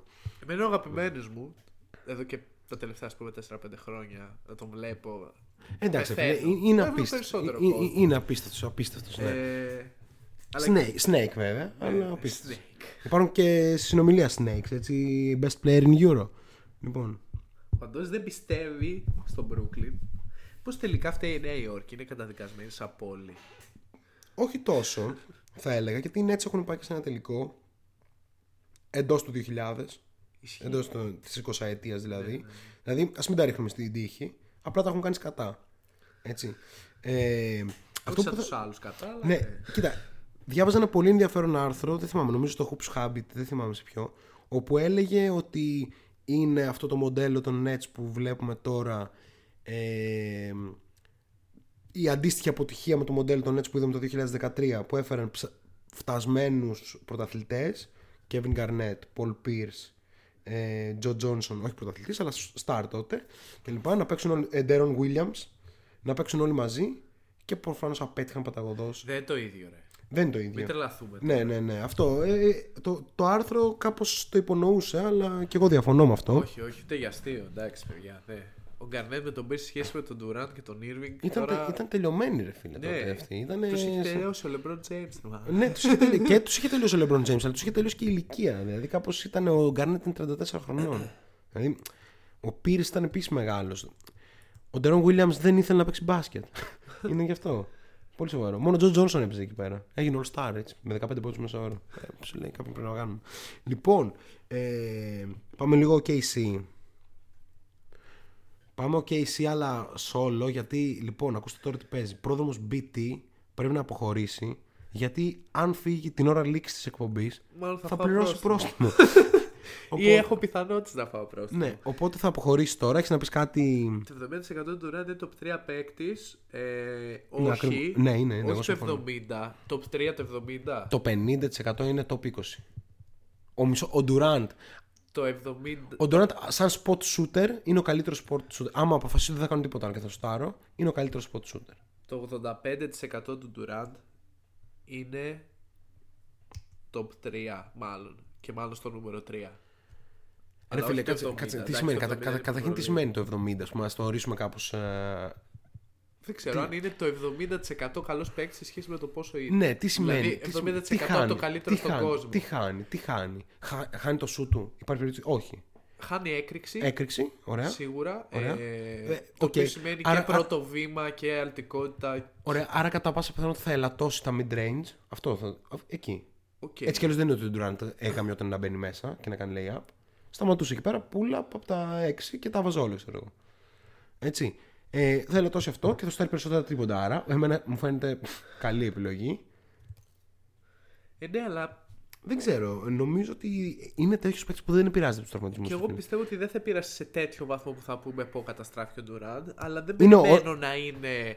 Ε, Πώς να σου πω, το Μάρτιο στο 95%. Εγώ πιστεύω ότι χωρίς να, χωρίς να επιστρέψεις ποτέ στο 95% θα είναι όλο NBA. Εννοείται ότι θα είναι. Ναι, ναι, ναι. Ναι, αλλά εντάξει, να είναι 85% εαυτός του. Για να θα είναι όλο NBA. Ναι, ναι, άμα ρε είναι φίλε. 85% αυτό. Δεν ξέρω τι θα Ίσως χάσει, και- ρε ε, φίλε. εντάξει. Αυτό είναι το θέμα. Λοιπόν, λοιπόν να μην φάει. Λοιπόν. Να μην φάει πρόστιμο ο πρόδρομος. Ναι. Ε, λοιπόν, μάγκες. Ε, εγώ πολύ γρήγορα να πω, επειδή δεν το αναφέραμε, ότι το quiz το βρήκε πάλι σοφάδα, απίστευτο. Εγώ είμαι Και κάποιος άλλος δεν το σοκαρισμένος. είπε. Ε, ο Αντώνης το έψαξε στο ίντερνετ. Α. Ε, είναι ο Σλάβεν Ρίμματς, αυτός που, ο οποίος ψάχναμε. Απίστευτο. Κροάτης, το 96 στους Ολυμπιακούς. Την επόμενη χρονιά πρώτος είπαμε στις βολές στην Ευρωλίγκα. Το 2004 έρχεται στην Ελλάδα για το Μακεδονικό. Μα, αυτή η ομάδα του Μακεδονικού, να πω ότι εμένα με είχε, είχε στοιχειώσει τα παιδικά μου χρόνια για όποιον. Πιστεύω, όποιος έβλεπε μπάσκετ τότε είχε πάθει πλάκα με το Μακεδονικό. Που ποιος έπαιζε το Μακεδονικό τριάρι. Πες το ρε γαμημένα. Μάικλ. Πιτ Μάικλ, ρε φίλε. Ο Πιτ Μάικλ έπαιζε, έπαιζε στο Μακεδονικό, ρε φίλε, ο Πιτ Μάικλ. Και ποιος ήταν point guard? Μανώλης Παπαμακάριος. Μανώλης Παπαμακάριος. ο Αλλά, οποίος- αλλά τώρα θέλω να ρωτήσω, γιατί έχουμε και κάποιους αρκετά παλιακούς εδώ πέρα. Πώς λεγότανε... Ε, πώς λεγότανε ο, ο άλλος ο Αμερικάνος; Χάτσον λεγόταν. Μπορεί Ναι, να- Χα- Χάτσον λέγονταν. με την κορδέλα που ήταν εξαιρετικός. Ε, ναι, Μακεδονικό λοιπόν, 2004-5.